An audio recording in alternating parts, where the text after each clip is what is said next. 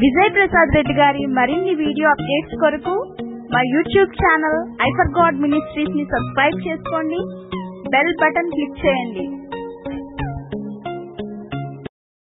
క్రీస్తు యేసునందు మమ్మల్ని అందరినీ ఎంతగానో ప్రేమించిన మా ప్రియ పరలోకపు తండ్రి, దయగలిగిన మా దేవ, ఈ ఉదయకాల సమయంలో మీ పిల్లలముగా మీ మాటలు ఆలోచించడానికి తండ్రి మాకు జీవాన్ని జీవితాన్ని దయచేసి మీ సన్నిధిలో ఇలా మమ్మల్ని నిలువబెట్టి మీ సత్యవాక్యాన్ని వినాలని, దాని ప్రకారంగా ప్రవర్తించాలని, మీకు మరింత దగ్గర కావాలని, భక్తి జీవితపు లోతులలోనికి ప్రవేశించి నమ్మకంగా మీలో కొనసాగాలని ఎన్నో ఆశలతో సంఘముగా మమ్మల్ని అందరినీ ఇక్కడ సమకూర్చి విలువైన మీ జ్ఞానవాక్కులు మేము కూడి ఉన్నప్పుడెల్లా మాకు నేర్పిస్తున్నందుకు హృదయపూర్వకంగా కృతజ్ఞతా స్తుతులు చెల్లిస్తున్నాను తండ్రి. కూడి వచ్చిన మీ పిల్లలందరినీ జ్ఞాపకం చేసుకోండి.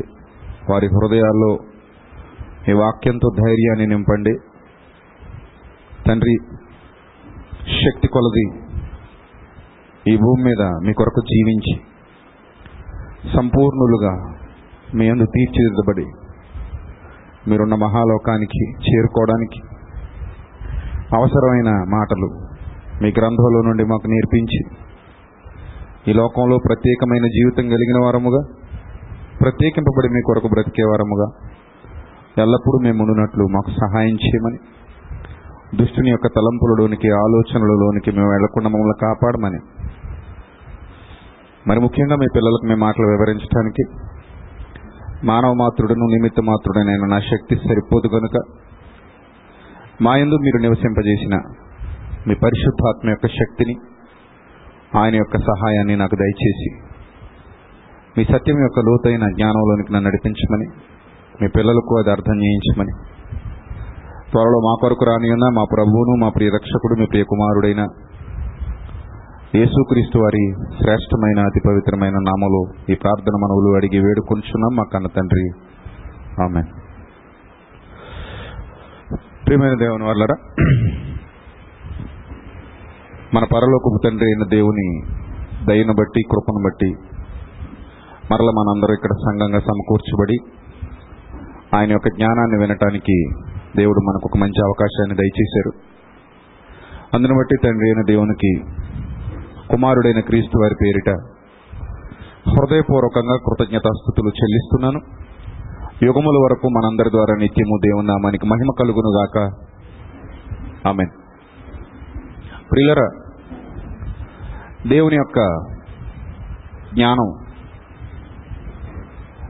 అది ఎంత నేర్చుకున్నా తరగనిది, ఎంత నేర్పించినా తరిగిపోనిది. విద్యను గురించి సమాజంలో కొన్ని స్లోగన్స్ చెప్తారు. అది దొంగలు దోచుకుపోలేరు, ఎంత పంచినా ఎంత దానం చేసినా తరిగిపోదు, ఎంత నేర్చుకున్నా అయిపోదు, ఇంకా ఉంటూనే ఉంటుంది అని. లోక విద్య కంటే, లోక జ్ఞానం కంటే గొప్ప జ్ఞానం దైవజ్ఞానం. అది ఎంత పంచినా తరిగిపోదు, ఎంత దానం చేసినా అయిపోదు, ఎంత నేర్చుకున్నా ఇంకా నేర్చుకోవాల్సింది ఉంటుంది, ఇంకా నేర్చేసుకున్నామనే భావన మనకు కలగదు. నేర్చుకున్నంత వరకు మనల్ని ఇంకా బలపరుస్తూనే ఉంటుంది, ఆత్మీయంగా మనకు శక్తినిస్తూనే ఉంటుంది, నిత్య విద్యార్థులుగా మనల్ని చేస్తుంది. లోక విద్యలో అయితే ఒక స్టేజ్కి వెళ్ళిన తర్వాత ఇక సరిపోతుంది అని మనం మానేస్తాం.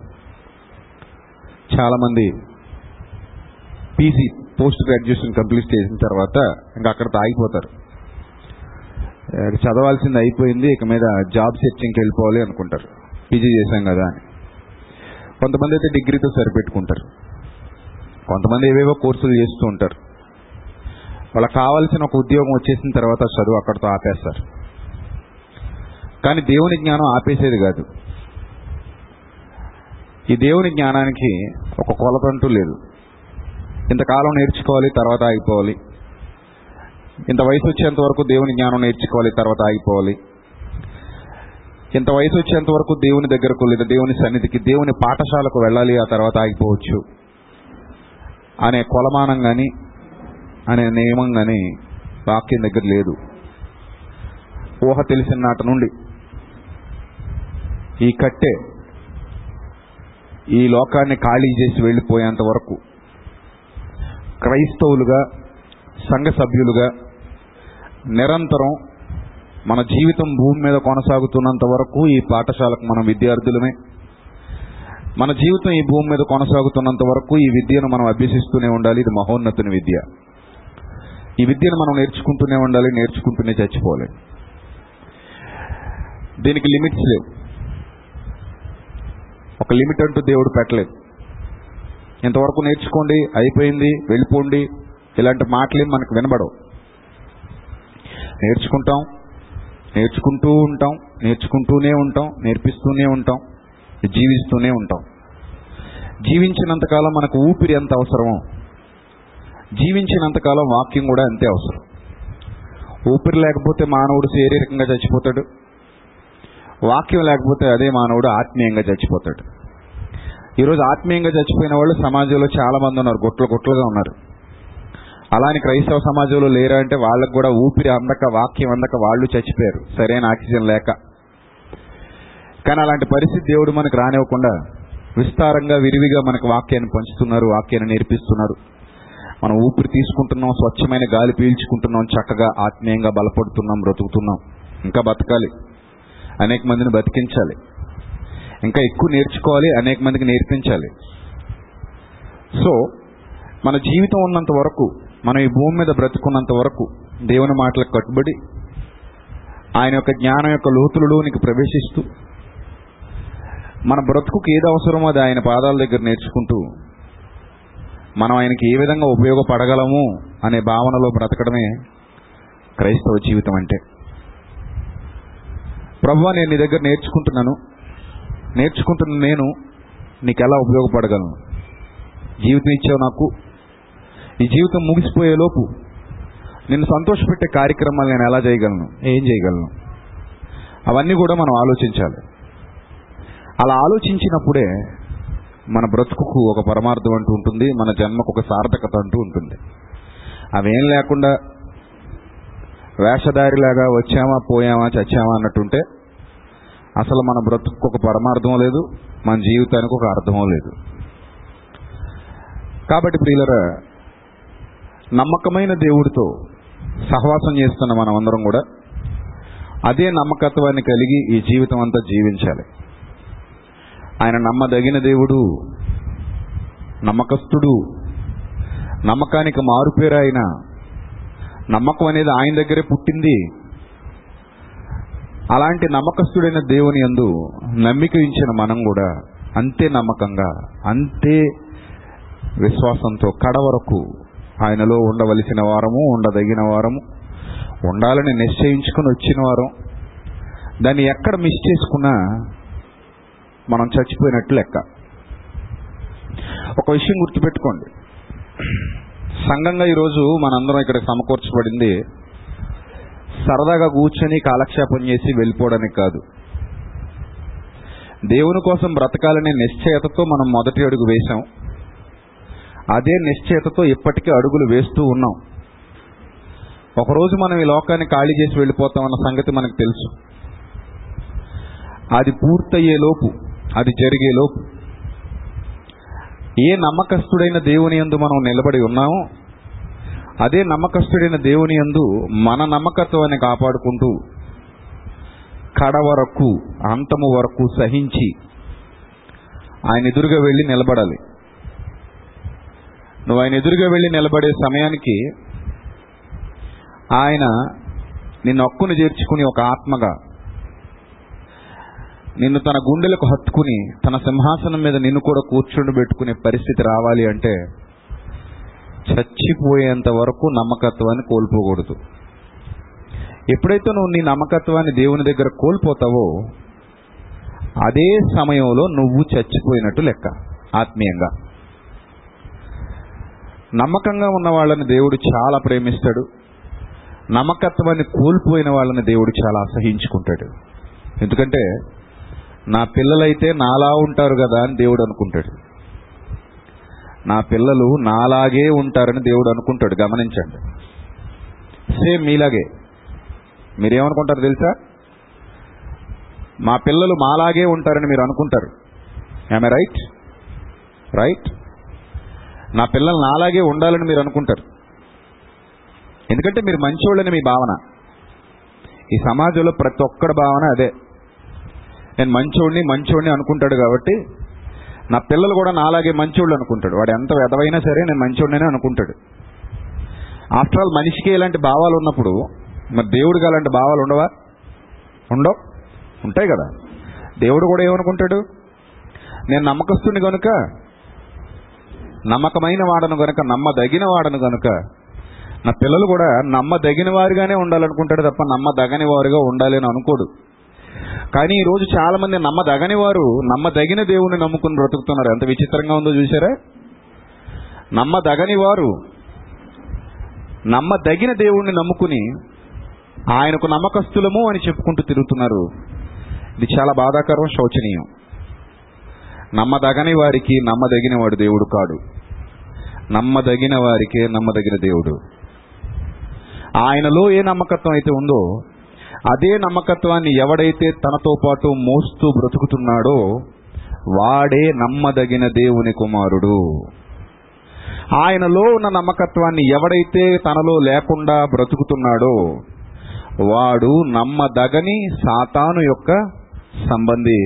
అందుకే మీరు మీ తండ్రి యొగు అపవాది సంబంధులు అని ప్రభువు చెప్పేశారు. సో ఓ క్రైస్తవుడా, ఓ క్రైస్తవురాలా, నమ్మకత్వం అనేది దేవునిలో మనకి చాలా చాలా చాలా ఇంపార్టెంట్. ఎప్పుడైతే నువ్వు ఆ నమ్మకత్వాన్ని మిస్ అయిపోతావో ఆటోమేటిక్గా దేవునిలో నుండి నువ్వు దూరం అయిపోతున్నట్టు లెక్క, నువ్వు చచ్చిపోయినట్టు లెక్క. ఒక ముక్కలో చెప్పాలంటే నువ్వు డెడ్ బాడీవి. Hundred percent you are dead body. కారణం, దేవుడు నీ మీద ఏ నమ్మకత్వాన్ని అయితే ఉంచాడో ఆ నమ్మకత్వాన్ని నువ్వు ఎప్పుడైతే కోల్పోయావో అక్కడ నుంచే నువ్వు ఒక డెడ్ బాడీవి. నమ్మదగని వారు దేవుని పిల్లలు కారు. మోషే గురించి ఆయన మాట్లాడుతూ ఆయన చేసిన ఒక స్టేట్మెంట్ ఉంది దైవ గ్రంథంలో. మోషే గురించి దేవుడు చేసినటువంటి ఒక statement, it was a wonderful statement. అది మనం చూడగలిగితే, మోషే గురించి ఆయన చేసినటువంటి ఆ స్టేట్మెంట్ చూడగలిగితే సంఖ్యాకాండం పన్నెండవ అధ్యాయము ఏడవచనం. సంఖ్యాకాండం పన్నెండవ అధ్యాయము ఏడవచనం జాగ్రత్తగా చూడాలి. నా సేవకుడైన మోషే అలాంటోడు కాదు, నా సేవకుడైన మోషే అలాంటోడు కాదు. అలాంటోడే అన్నది అన్నది ఎవరో తెలుసా? మనుషులు. No, it's impossible. నా సేవకుడైన మోషే అలాంటోడు కాదు అన్నది ఎవరో తెలుసా? దేవుడు. ఇది భరోసా, దేవుడికి మోషే మీద ఉన్న భరోసా. నా సేవకుడైన మోషే ఎట్టి పరిస్థితుల్లో అలాంటోడు కాదు. ఇంతకీ అలాంటోడే అంటున్నది బయటి వాళ్ళు కాదు, లోపలి వాళ్ళే. బయటి వాళ్ళు కాదు, మోషే నమ్మకస్తుడు కాదు అన్నది రక్త సంబంధులు, భూమి మీద ఉన్న రక్త సంబంధులు.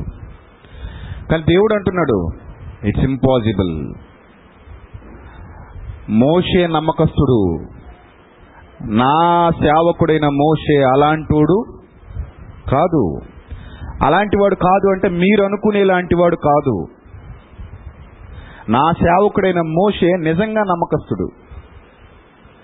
ఎంత నమ్మకస్తుడు అంటే నా ఇల్లంతటిలో నమ్మకమైన వాడు అన్నాడు.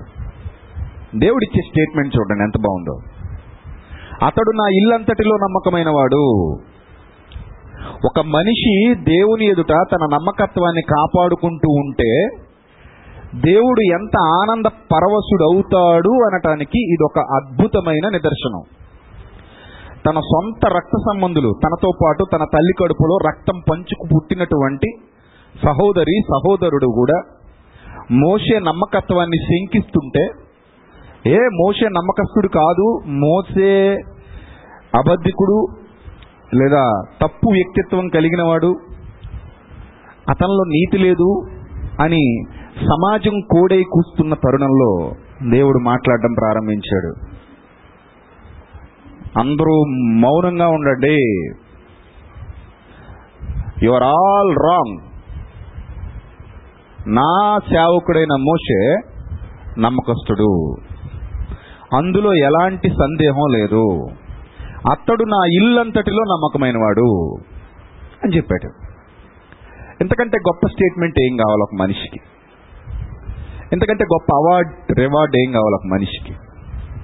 సాక్షాత్తు సర్వోన్నతుడైన దేవుడు ఒక మనిషిని ఉద్దేశించి, అందరూ నువ్వు నమ్మకస్తుడు కాదు, ఈవెన్ రక్త సంబంధులు కూడా నువ్వు నమ్మకస్తుడు కాదు అనుకుంటున్నటువంటి తరుణంలో, నో నో నో మీరు అనుకునేదంతా తప్పు అని వాళ్ళనే గద్దించి, నా సేవకుడైన మోషే నా ఇల్లంతటిలో నమ్మకమైనవాడు. నా ఇల్లంతటిలో అంటే ఇశ్రాయేలు సమాజాన్ని అంతటినీ ఉద్దేశించి మాట్లాడుతూ, ఇశ్రాయేలు సమాజం అంతటిలో కూడా నా సేవకుడైన మోషే నమ్మకస్తుడు, నమ్మదగినవాడు అన్నాడు.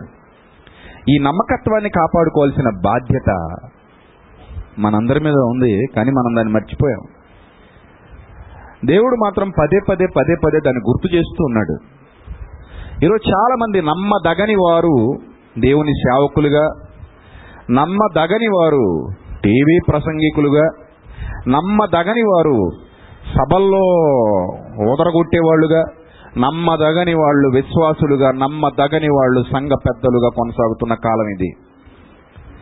నమ్మదగిన దేవుడు ఏ నమ్మకత్వాన్ని అయితే కోరుతున్నాడో ఆ నమ్మకత్వం లేకుండా, అసలు ఆ నమ్మకత్వానికి ఏమాత్రం విలువనివ్వకుండా ఒక భయంకరమైన బ్రతుకు బ్రతుకుతూ నమ్మదగిన దేవుణ్ణి సంతోషపెట్టేయగలం అనే భ్రమలో జీవిస్తున్నారు వాళ్ళు.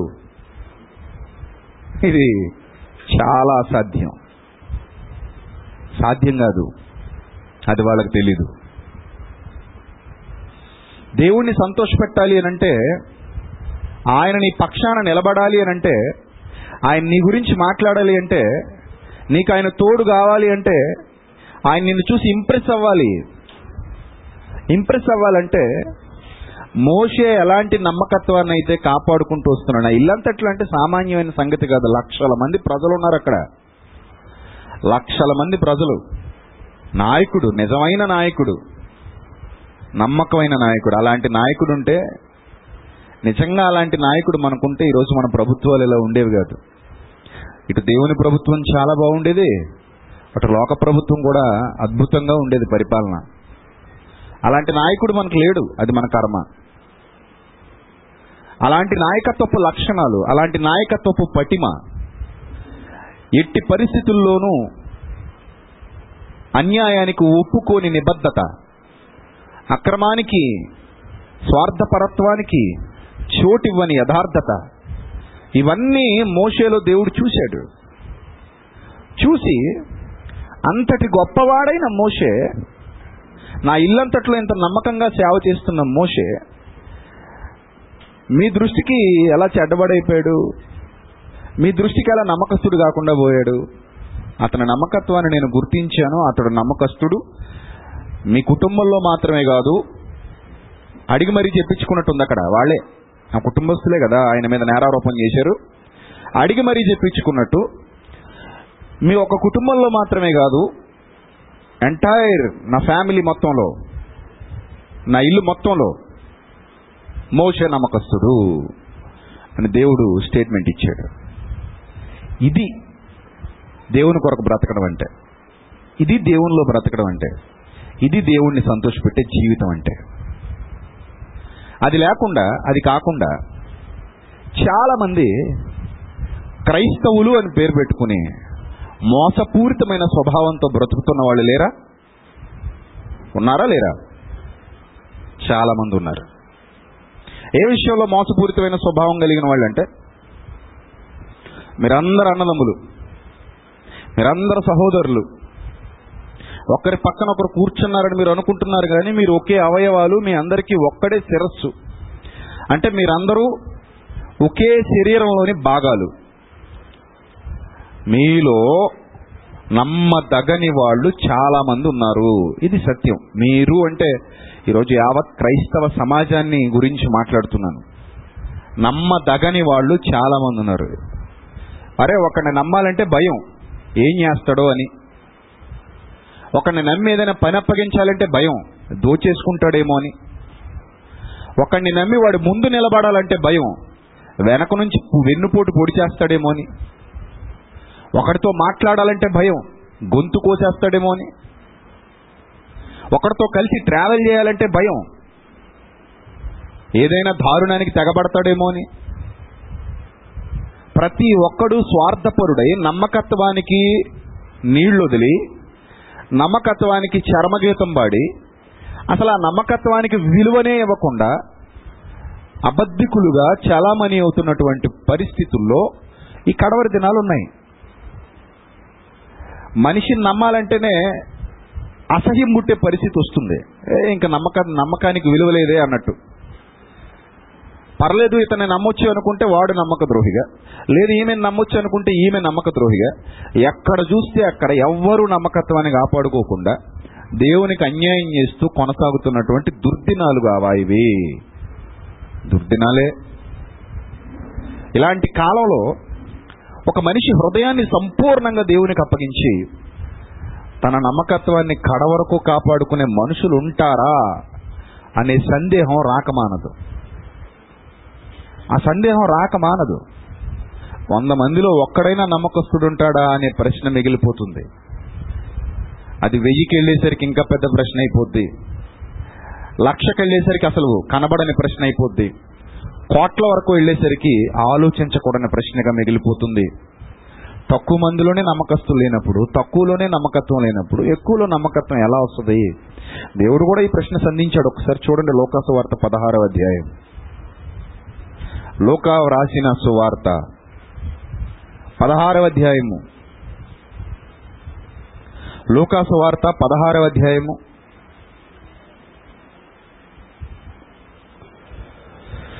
తొమ్మిదవ వచనం. అన్యాయపు సిరి వలన మీకు స్నేహితులను సంపాదించుకొనుడి, ఎందుకనగా ఆ సిరి మిమ్మల్ని వదిలిపోయేటప్పుడు వారు నిత్యమైన నివాసాలలో మిమ్మల్ని చేర్చుకుందరని మీతో చెప్పుచున్నాను. మిక్కిలి కొంచెంలో నమ్మకంగా ఉండేవాడు ఎక్కువలోనూ నమ్మకంగా ఉంటాడు, మిక్కిలి కొంచెంలో అన్యాయంగా ఉండేవాడు ఎక్కువలోనూ అన్యాయంగా ఉంటాడు. కాబట్టి మీరు అన్యాయపు సిరి విషయంలో నమ్మకంగా ఉండని ఎడల సత్యమైన ధనమును ఎవడు మీ వశము చేయును అనే ఒక ప్రశ్న వేశాడు. ఇది చాలా అవసరం. మీరందరూ సంఘజీవులు, సంఘంలో సభ్యులు, సంఘ సభ్యులు. అట్ ద సేమ్ టైం లోకంలో కూడా మనందరం సభ్యులమే. లోకంలో నుండి వేరే సంఘంలోనికి వచ్చాం, మరలా లోకంలోనికి వెళ్తాం, కానీ వాళ్ళ కార్యక్రమాల్లోనికి వెళ్ళడం వెళ్ళకూడదు. మనం ప్రత్యేకింపబడిన వాళ్ళం, సంఘంగా సమకూర్చబడతాం, తర్వాత మరలా లోకంలోకి వెళ్తాం. మన పని మనం, జీవనోపాధి మన జీవనోపాధి మనం చూసుకుంటాం, మరలా సంఘ కార్యక్రమాల్లో సభ్యులం అవుతాం, దేవుని కార్యక్రమాల్లో సభ్యత్వం తీసుకుంటాం, దేవుని కొరకు బ్రతికే వాళ్ళం అని చెప్పుకుంటాం. మనం అంతా ఒక గుంపు. ఈ గుంపుకి లోకంలో జీవించినంతకాలం రంగు కాగితం, డబ్బు లేకపోతే ఏం జరగవు. సో అందరికీ డబ్బు కావాలి. డబ్బు అనేది మన జీవితంలో ఒక భాగం అయిపోయింది. It's a part of life. So ఆ డబ్బు సంపాదన, దాన్ని చక్కగా ఖర్చు పెట్టుకోవడం, మన కుటుంబాన్ని పోషించుకోవడం, కొంత పొదుపు చేసుకోవడం, కొంత దాచుకోవడం, అందులో నుంచి మరలా దేవుని పని చేయటం, ఇవన్నీ మనకు బాగా అలవాటైపోయినటువంటి కార్యక్రమాలు. పర్టిక్యులర్గా ఈ డబ్బు దగ్గరికి వచ్చేసరికి ఒకడు ఉన్నదాంతో సరిపెట్టుకుంటాడు, ఒకడు లేదని బాధపడుతూ ఉంటాడు, ఒకడు ఇంకా ఎక్కువ కావాలని ఆశపడుతూ ఉంటాడు. అక్కడే నమ్మకత్వాన్ని కోల్పోతాడు. ఏ మానవుడైనా తన నమ్మకత్వాన్ని ఎక్కడ కోల్పోతున్నాడు అంటే డబ్బు దగ్గర కోల్పోతున్నాడని దేవుడు గ్రహించి, అన్యాయపు సిరి విషయంలో నమ్మకంగా లేని మీరు సత్యమైన దానాన్ని ఎవడరా మీ వశం చేస్తాడని అడిగాడు. సత్యమైన దానం ఏంటి? వాక్యం. సత్యమైన ధనం అంటే వాక్యం. ఈ సత్యము అనే ధనం మనకు కావాలంటే మొదట నీలో నమ్మకత్వం ఉండాలి. అసలు నీలో నమ్మకత్వమే లేనప్పుడు సత్యమైన ధనాన్ని ఎవడయ్యా మీ వశం చేస్తాడు? మీకు ఎవడని ఇస్తాడా? ఒక దొంగమని తెలిసినప్పుడు నీకు ఏ ఇంటి మీద అధికారం ఇస్తారా? నువ్వు కేటు గడివి కేడీ గడివని తెలిసినప్పుడు నిన్ను ఎవడైనా డబ్బులు పెట్టి దగ్గర కూర్చోబెడతాడా? నువ్వు ఒక నీచుడు అని తెలిసినప్పుడు నీకు ఏదైనా డబ్బులతో ముడిపడిన పని అప్పగిస్తాడా? అప్పగించడే. నేను క్యాషియర్గా పెట్టాలంటే ఆ క్యాష్ విషయంలో నువ్వు క్యారెక్టర్ కలిగిన వాడివే ఉండాలి. క్యాష్ విషయంలో క్యారెక్టర్ లేని నిన్ను క్యాష్ దగ్గర ఎవడ పెడతాడు? క్యాష్ నీ చేతికి ఎలా అప్పగిస్తారు? అప్పగించరు కదా. సో అన్యాయపు సిరి, అన్యాయపు సిరి అంటే అన్యాయం చేసే సిరి. అన్యాయపు సిరి అంటే అన్యాయంగా సంపాదించిన సిరి అని కాదు సుమా, వాక్యాన్ని అపార్థం చేసుకోకండి. అన్యాయపు సిరి అంటే అర్థం ఏంటి? అన్యాయంగా సంపాదించేటువంటి సిరి, అలాగే అన్యాయం చేసేటువంటి సిరి. అన్యాయం చేసేటువంటి సిరి సిరి అనేది మానవుడు దాన్ని నమ్ముకుంటే గనక అది మానవుడికి అన్యాయమే చేస్తుంది, న్యాయం చేయదు. సో దాన్ని నమ్మకూడదు. దాన్ని గట్టిగా నమ్మావంటే నువ్వు అన్యాయం అయిపోతావు. దాన్ని అవసరానికి వాడుకుని నువ్వు వదిలేయడమే తప్పితే దాన్ని అసలు నమ్మకూడదు. దాన్ని ఎవడైతే నమ్ముతాడో వాడు మోసపోతాడు. ధనమును నమ్మిన వాడు మోసపోవును అని బైబిల్ చెప్తుంది. సో ఈ డబ్బు విషయంలో నమ్మకత్వం కలిగి లేని వాడికి సత్యం అనే ధనం అప్పగింపబడుతుందా? సత్యం అనే ధనం ఎవడు పడితే వాడు ఇచ్చేది కాదు, దేవుడు ఇవ్వాలి. దేవుడు ఇవ్వకపోతే అది రాదు. అరే చాలామంది వాక్యం చెప్తున్నారు కదండి అని అనకండి. వాక్యం చెప్పే ప్రతివాడు సేవకుడు కాదు. వాడి కడుపులో నుండి జీవ జల నదులు ప్రవహిస్తేనే వాడు సేవకుడు. నేను చెప్తూ ఉంటాను, యూట్యూబ్లో, లైవ్లో, వాట్సాప్లో కాపీ చేసి సేమ్ డిటో చెప్పేసి నేను కూడా యథార్థవంతున్నే అని ఎవడైనా అంటే దాన్ని ఎలా నమ్మాలి? నో, నువ్వేదైనా ఓన్గా మాట్లాడుతున్నావా? ఆ మాట్లాడిన దాని ప్రకారంగా నువ్వు ప్రవర్తిస్తున్నావా? నువ్వు దేవుని పరిచర్య ఎలా చేస్తున్నావు? నువ్వు చేస్తున్న పరిచర్య వాక్యానుసారంగా ఉందా? నువ్వు నిజంగా దేవుని వాక్యానికి కట్టుబడి ఆయన మాటను గౌరవిస్తూ జీవిస్తున్నావా? ఆయన కొరకు బ్రతుకుతున్నావా? ఇవన్నీ ప్రశ్నలైతే అప్పుడు నీ కడుపులో నుండి మొదట జీవజల నదులు ప్రవహిస్తున్నాయా? ప్రవహిస్తే దేవుడు నీతో ఉన్నాడని అర్థం. ప్రవహించకపోతే దేవుడు నీతో లేడు. Your a copyist. కాపీస్ట్ దేవుని సేవకుడు అనడానికి అవకాశం లేదు. కాబట్టి దేవుడు చెప్పిన కొలమానం ప్రకారంగా ఎవనిలో నుండి అయితే జీవల జీవ జల నదులు ప్రవహిస్తున్నాయో వాడే దేవుని సేవకుడు. పక్కా, అందులో ఏమాత్రం సందేహం లేదు. ఎవడిలో నుండి అయితే జీవజల నదులు ప్రవహించట్లేదో వానిలో పరిశుద్ధాత్ముడు లేడు. వానిలో ఊరిడి నీటి బుగ్గగా ఉండును అన్న దేవుని మాట అక్కడ నెరవేరట్లేదు. అంటే నెరవేరట్లేదంటే నీలో ఆయన సత్యమైన ధనాన్ని నీకు అప్పగించలేదన్నమాట. అంటే నువ్వు ఆయనకి నమ్మకస్తుడిగా కనబడలేదన్నమాట. Your a characterless fellow. నీలో ఆ క్యారెక్టర్ లేదన్నమాట. సో అందుకే దేవుడు నీకు ఆ సత్యమైన ధనాన్ని అప్పగించలేదు. పులిని చూసి నక్క వాతలు పెట్టుకున్నంత మాత్రాన నక్క పులి అయిపోద్దా? నక్క నక్కే, పులి పులే. పులికి చారలు స్వభావ సిద్ధంగా వస్తాయి, నక్కకు వాతలు పెట్టుకుంటూ వస్తాయి. కాబట్టి నక్క నక్కే, పులి పులే. అలాగే సత్యమైన ధనం జీవజల నదులు మన హృదయంలో నుండి ప్రవహిస్తే అది నీ ఓన్ టాలెంట్, అది నీకు దేవుడిచ్చాడు. ఆ ధనాన్ని దేవుడు నీ వశం చేశాడు. సత్యమైన ధనాన్ని దేవుడు నీ వశం చేశాడు. అందుకే నీ కడుపులో నుండి జీవజల నదులు ప్రవహిస్తున్నాయి. You are not a copyist. సత్యమైన ధనం నీలో నుండి ప్రవహించట్లేదంటే ఆయన నీ వశం చేయలేదు. నీ వశం చేయట్లేదంటే నీ దగ్గర ఆయనకి నమ్మకత్వం కనబడలేదని అర్థం.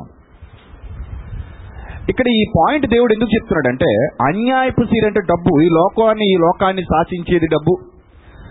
ఈ లోకాధికారానికి మూలం డబ్బు.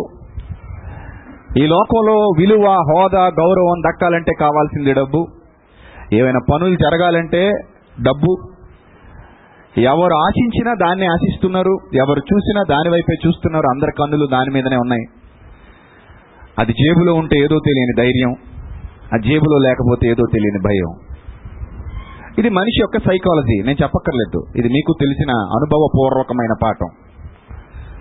అది జేబులో జేబు కొంచెం ఎత్తుగా ఉంటే దానివల్ల హమ్మయ్య అనుకునే తత్వం. జేబు ఖాళీగా రెపరెపలాడుతుంటే అయ్యో అనుకునే తత్వం. మనిషికి దాని మీద ఉన్న నమ్మకం అంతా ఇంత కాదు.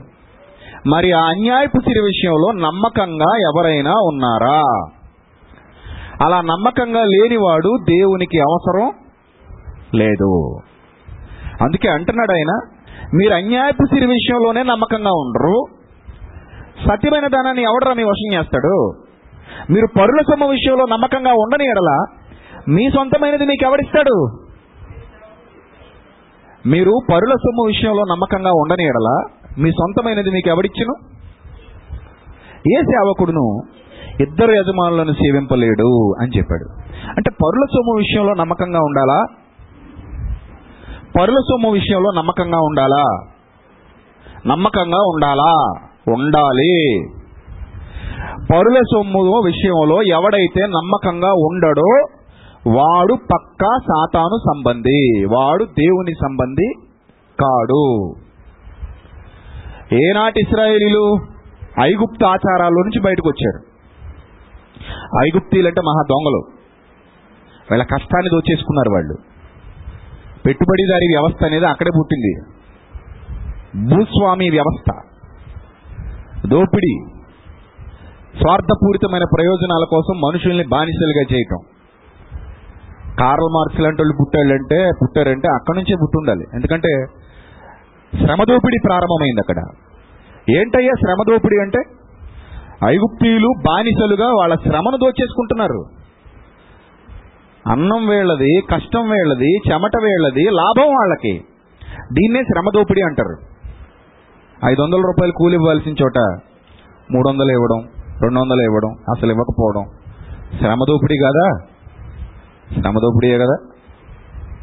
తగిన జీతం ఇవ్వకపోవడం, తగిన భోజనం పెట్టకపోవడం, తగిన విధంగా చూడకపోవడం, నేటికీ ఈ శ్రమ దోపిడీ సమాజంలో కనబడుతూనే ఉంది. ఐగుప్తు దేశంలో ఇశ్రాయేలీలు దీన్ని ఎదుర్కొన్నారు.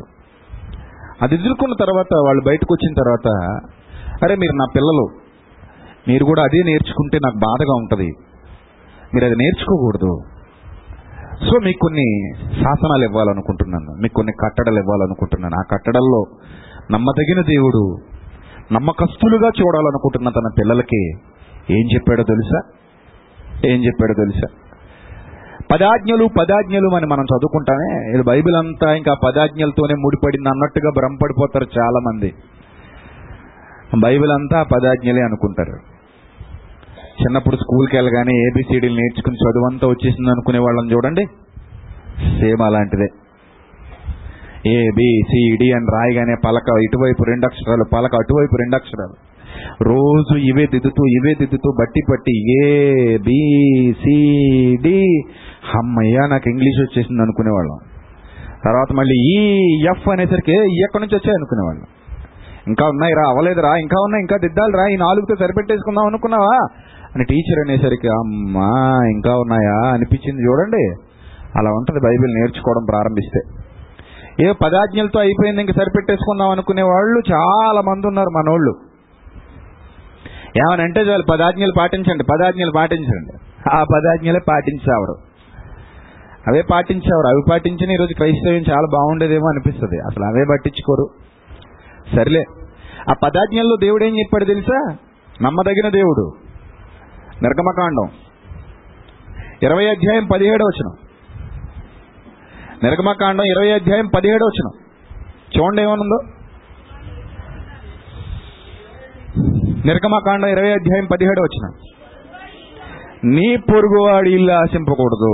నీకు అవసరం లేదు అది, నీ పొరుగువాడిది. వాడు కష్టపడి పునాది వేసుకున్నాడు, వాడు ఇటుక ఇటుక తెచ్చుకున్నాడు, వాడు సిమెంట్ వేసుకున్నాడు, వాడు కష్టపడ్డాడు, వాడు చెమట చిందించాడు, వాడి ఫ్యామిలీ కష్టపడింది. నువ్వెవడసలు? Who are you? నువ్వెవడసలు? అది వాడి కష్టం, నువ్వెవడు దోచుకోవడానికి? అది వాడి కష్టం, నువ్వెవడు తెచ్చేసుకోవడానికి? అది వాడి కళ, నువ్వెవడో చెదరగొట్టడానికి. నీ పొరుగు వాని ఇల్లు ఆశింపకూడదు. నీ పొరుగు వాని భార్యనైనను, నీ పొరుగు వాని భార్యనైనను. అది నీ భార్య కాదే, నీకెందుకు అతని భార్య? నీకెందుకు అతని భార్య గురించి? నీకెందుకు అతని భార్య అందం గురించి? నీకెందుకు అతని భార్య అతని భార్య వెంబడి చూడ చూడాల్సిన ఆలోచన నీకెందుకు వచ్చింది? అసలు ఆమె నీ వైఫ్ కాదు కదా, సో అది అతని సొత్తు, ఆమె అతని సొత్తు, నీ వైఫ్ కాదు. సో నువ్వు చూడకూడదు, నువ్వు ఆశించకూడదు, అతని దాసుని ఆశించకూడదు, అతని దాసిని కూడా నువ్వు ఆశించకూడదు. అతని ఎద్దు నీది కాదు, అతని గాడిద నీది కాదు, నీ పొరుగువానిదగు దేనినైనా నువ్వు ఆశింపకూడదు అని చెప్పాను. నీ పొరుగువాడిది ఏది నీదని తెచ్చేసుకోకూడదు, నీదని తీసేసుకోకూడదు, నీదని దాచేసుకోకూడదు, నీదని దోచేసుకోకూడదు. అసలు నీ పొరుగువాడిది నీకెందుకురా అబ్బాయి? నీ పొరుగువాడిది తీసేసుకునే అధికారం నీకెక్కడిదిరా అబ్బాయి అని అడుగుతున్నాడు. సో అక్కడ నువ్వు నమ్మకంగా లేకపోతే నమ్మదగిన దేవుడికి చిర్రెత్తుకొచ్చేస్తుంది. నా కుమారులుగా మీరు ఐగుప్తీయుల మాదిరి ఉండకూడదు. వాళ్ళు అలాగే చేశారు, పనికి మనలోళ్ళు. ఎవడ పడితే వాడు తీసేసుకునేవారు, ఎవరు పడితే వాడు దోచేసుకునేవారు. సో అలా మీరు చేయకూడదు. నా పిల్లలుగా మీరు ఉండాలనుకుంటే మీరు నమ్మకస్తులుగా ఉండాలి. ఎవడిలో అయితే నమ్మకత్వం లేదో వాడు నా కుమారుడు కాడు అని దేవుడు చెప్పాడు అని చెప్పి కొత్త నిబంధనకు వచ్చేసరికి మన దగ్గర రూపాయి పెట్టి అంటాడు. అదే మీరు చదువుకున్న లోకస్వార్త పదహారు అధ్యాయం. ఆ రంగు కాగితం గుండె మీద ఉంటుంది పడుకొని, దాన్ని తీసుకొచ్చి నీ దగ్గర పెట్టి అంటాడు, అరే నాయనా, ఈ రూపాయి దగ్గర నువ్వు నమ్మకంగా లేకపోతే సత్యం అనే నా ధనాన్ని నీకు ఎలారా ఇచ్చేది? ఆ డబ్బు దగ్గరే నీకు యథార్థత లేకపోతే, ఆ డబ్బు దగ్గరే నువ్వు నమ్మకత్వాన్ని కోల్పోయినప్పుడు, ఆ డబ్బు దగ్గరే నువ్వు నమ్మకంగా లేనప్పుడు సత్యమైన ధనాన్ని నీకు ఎలారా అప్పగించేదని దేవుడు నిన్ను ప్రశ్నిస్తున్నాడు. ఉందిరా సమాధానం మీ దగ్గర అని, ఉందా సమాధానం మీ దగ్గర అని ప్రశ్నిస్తున్నాడు. ఉందా అండి ఈరోజు సమాజంలో ఆ ప్రశ్నకు సమాధానం? డబ్బు దగ్గరే నమ్మకంగా లేని వాడికి సత్యమైన ధనాన్ని దేవుడు ఎలా అప్పగిస్తాడు? అప్పగించడే. ఈరోజు చాలా మంది మోసగాళ్ళు, అప్పులు తీసుకుని ఎగ్గొట్టేసిన వాళ్ళు లేరా? లేరా? ఎంతమంది తీసుకునేటప్పుడు ఎంత ప్రేమగా, ఎంత ఆప్యాయంగా, వాడికి అవసరం డబ్బు, మెల్లిగా వెళ్తాడు, చేతులు కట్టుకుని నిలబడతాడు దరిద్రుడు, అయ్యా డబ్బు కావాలంటాడు. ఆ తర్వాత ఇవ్వడు, వీడు ఫోన్ల మీద ఫోన్లు ఫోన్ల మీద ఫోన్లు చేస్తుంటాడు. అప్పుడు వీళ్ళలోని ఇంకొకడు బయటకు వస్తాడు. అప్పటి వరకు వీళ్ళలో ఉన్నవాడు వేరు, ఇప్పుడు బయటకు వచ్చేవాడు వేరు. వాడు ఏమంటాడో తెలుసా? వీళ్ళలో ఉన్న మరొకడు, వాడే వీళ్ళ బాబు అపవాది, వాడేమంటాడో తెలుసా? ఆ ఇస్తావులే, కంగారే వచ్చింది, చచ్చిపోతావా, పారిపోతావా, గట్టిగా అడిగావంటే పద్ధతిగా ఉండదు, ఇంకా మళ్ళీసారి అడిగావంటే ఇవ్వను, నీకు దిక్కున్న చోట చెప్పుకో, ఆ ఇవ్వనయ్యా, ఏం చేసుకుంటా చేసుకో, ఏంటి గట్టిగా అడుగుతావు. ఇలాంటి దరిద్రులు చూసారా సమాజంలో మనకు కనబడుతుంటారు అక్కడక్కడ, నీతి లేని కుక్కలేళ్ళు. ఇలాంటి నీతి లేని కుక్కలు కూడా మేము నమ్మదగిన వాళ్ళం అని చెప్పుకు తిరగడం ఏమైనా బాగుందా? అది నీది కాదురా, నువ్వెవడు వాడుకోవడానికి అసలు. అది నీ డబ్బు కాదు, నువ్వెవడు వాడుకోవడానికి అసలు. నీ డబ్బు అది, నువ్వు కష్టపడి సంపాదించావా? అరే నమ్మకంగా తెచ్చుకున్నప్పుడు నమ్మకంగా ఇచ్చేయాలి కదా, ఇవ్వాలా వద్దా? ఇవ్వాలి. దానిలోనే నమ్మకత్వం లేని దౌర్భాగ్యుడా, సత్యమైన ధనాన్ని దేవుడు నీకు ఎలా అప్పగిస్తాడు అనుకున్నావు? ఈ లోక జీవితం అరవై ఏళ్ళు లేదా డెబ్బై ఏళ్ళు, అరవై డెబ్బై ఏళ్లలో ఒక మనిషి దగ్గరే నమ్మకత్వాన్ని నిలుపుకోలేనప్పుడు సత్యమైన ధనాన్ని దేవుడు నీకు ఎలా అప్పగిస్తాడు అనుకున్నావు? అప్పగించడు. ఆ డబ్బు కోసం మోసాలు, ఆ డబ్బు కోసమే అబద్ధాలు, ఆ డబ్బు కోసమే నీచమైన కార్యాలు. ఇక రెండో స్థాయి చెప్తున్నాను, మీరు సమాజంలో ఏమైనా అనుకోండి, మంచోళ్ళు అనుకోండి, గొప్పోళ్ళు అనుకోండి, ఉన్నతమైన వాళ్ళు అనుకోండి, సూట్లేసి తిరుగుతున్న వాళ్ళు అనుకోండి, పేరు ప్రఖ్యాతులు సంపాదించిన వాళ్ళు అనుకోండి, వాళ్ళు వ్యభిచారుల కంటే ప్రమాదకరమైన వాళ్ళు. ఇంకా నన్ను అడిగితే ఒళ్ళమ్ముకుని బ్రతికే వ్యభిచారులు నేను వాళ్ళకి సెల్యూట్ చేస్తా వేళతో కంపేర్ చేస్తే. ఒళ్ళమ్ముకుని బ్రతుకుతున్న వ్యభిచారులు ఉన్నారు చూడండి రెడ్ లైట్ ఏరియాలో, వాళ్ళ దగ్గరికి వెళ్ళి అరే నాయన వీళ్ళ మీద నీ ఉద్దేశం ఏంటి చెప్పరా అని అడిగితే నేను సెల్యూట్ చేస్తా. ఎందుకు అనుకుంటున్నావు? అలాగే నేను వ్యభిచారాన్ని ప్రోత్సహించట్లా, ఎవరితో కంపేర్ చేస్తున్నానంటే దేవుణ్ణి అడ్డు పెట్టుకుని, దేవుని వాక్యాన్ని అడ్డు పెట్టుకుని, అదే వాక్యాన్ని వక్రీకరించి ఆ వాక్యాన్ని ఆధారం చేసుకుని ప్రజల నమ్మకాలతో ఆటలాడుకుంటూ వాళ్ళ బలహీనతలను క్యాష్ చేసుకుంటూ దాన్ని డబ్బు చేసుకునే ప్రయత్నం చేస్తున్న ప్రతి దరిద్రుడు నా దృష్టిలో వ్యభిచారి కంటే భయంకరుడు. వాడి గురించి నేను మాట్లాడడానికి అస్సలు సిగ్గుపడను, ధైర్యంగా మాట్లాడతా. సమాజంలో నీకంటే వ్యభిచారులు కోట్ల రెట్లు బెటర్. ఎస్, నీకంటే వాళ్ళు కోట్ల రెట్లు బెటర్. ఎందుకంటే వాళ్ళు దేవుణ్ణి మోసం చేయలేదు. అంటే వాళ్ళకి తెలీదు, ఒక రకంగా అది మోసమే, కానీ వాళ్ళకి తెలీదు. శరీరాన్ని పాడు చేసుకుంటూ డబ్బు కోసం బ్రతుకుతున్నారు. అందులో కూడా నీతిమంతులు ఉన్నారు. గతంలో కూడా కొన్ని ఇంటర్వ్యూలు నేను చూశానని మీకు చెప్పాను. ఒక ఆమె మోసపోయి దారి లేక దిక్కు లేక ఏ పరిస్థితుల్లో ఏం చేయాలో అర్థం కాక పిల్లాడికి పాలు పట్టించడానికి కూడా డబ్బులు లేక వాళ్ళని చంపుకోలేక ఒళ్ళమ్ముకున్నానని చెప్పుకుని ఏడుస్తూ తన స్టేట్మెంట్ ఇచ్చింది. యాక్చువల్గా ఆమె ఆ పని చేయక్కర్లేదు, వేరే ఏదైనా పని చేసుకుని బతకొచ్చు, కానీ ఆమెకు సోర్సెస్ లేవేమో నాకు తెలియదు. అండ్ ఆమెలో కూడా నన్ను ఎవడైనా ఒక మాట అంది, ఏమండి నన్ను బాగా చూసుకునే భర్త దొరికితే నేను ఎందుకు ఇలా చేస్తానండి, నన్ను బాగా చూసుకునే భర్త దొరికితే నేను ఎందుకంటే ఇలా చేస్తాను, ఇంట్లో ఉండి అతనికి వండి పెడతాను కదండి, నన్ను వాడే అమ్మేశాడు, వాడే నన్ను మోసం చేశాడు, వాడే నాకు అన్యాయం చేశాడు, వాడే మంచోడైతే నేను నేను ఎందుకంటే ఇలా అయిపోతాను, ముందు వాడిని ప్రశ్నించండి నన్ను కాదు అని నిలదీసింది. ఆమె బెటర్. దేవుడిని అడ్డు పెట్టుకుని డబ్బు దోచుకుని పబ్బం గడుపుకుని కోట్లకు పడగలెత్తిన ప్రతి వెధవ కంటే ఆ వ్యభిచారి వంద రెట్లు బెటర్. దేవుడి సొమ్ము దగ్గర నమ్మకత్వం లేదు, ఇక నీకు లోకంలో ఉన్న సొమ్ము దగ్గర నమ్మకత్వం వస్తుందా? రాదు కదా, రాదు. పరాయి వాడి రూపాయి తీసేసుకుని ఆ రూపాయి జేబులో వేసేసుకుని అది మింగేసి అరిగించేసుకుని వాడికి ఇవ్వకుండా మోసం చేయడం అనేది తప్పు. ఆ డబ్బు నీ కుటుంబంలో కలిసినా, ఆ డబ్బు నీ ఒంట్లో కలిసినా, ఆ డబ్బు కూరగాయల రూపంలో, బియ్యం రూపంలో, బట్టల రూపంలో, వస్తువుల రూపంలో మారిపోయి నీ ఫ్యామిలీలో కలిసినా అది విషమే తప్ప నీకు ఆరోగ్యకరమైనది కాదు. అది ఒకరోజు ఖచ్చితంగా నీకు అర్థమవుతుంది. ఎందుకంటే నువ్వు అన్యాయం చేశావు. అన్యాయం చేసి సంపాదించిన ఏ రూపాయి నీ ఫ్యామిలీలో కలిసినా అది నీకు ఆరోగ్యకరమైనది కాదు. అది దేవుణ్ణి మోసం చేసి సంపాదించావనుకో అది అస్సలు ఆరోగ్యకరమైనది కాదు.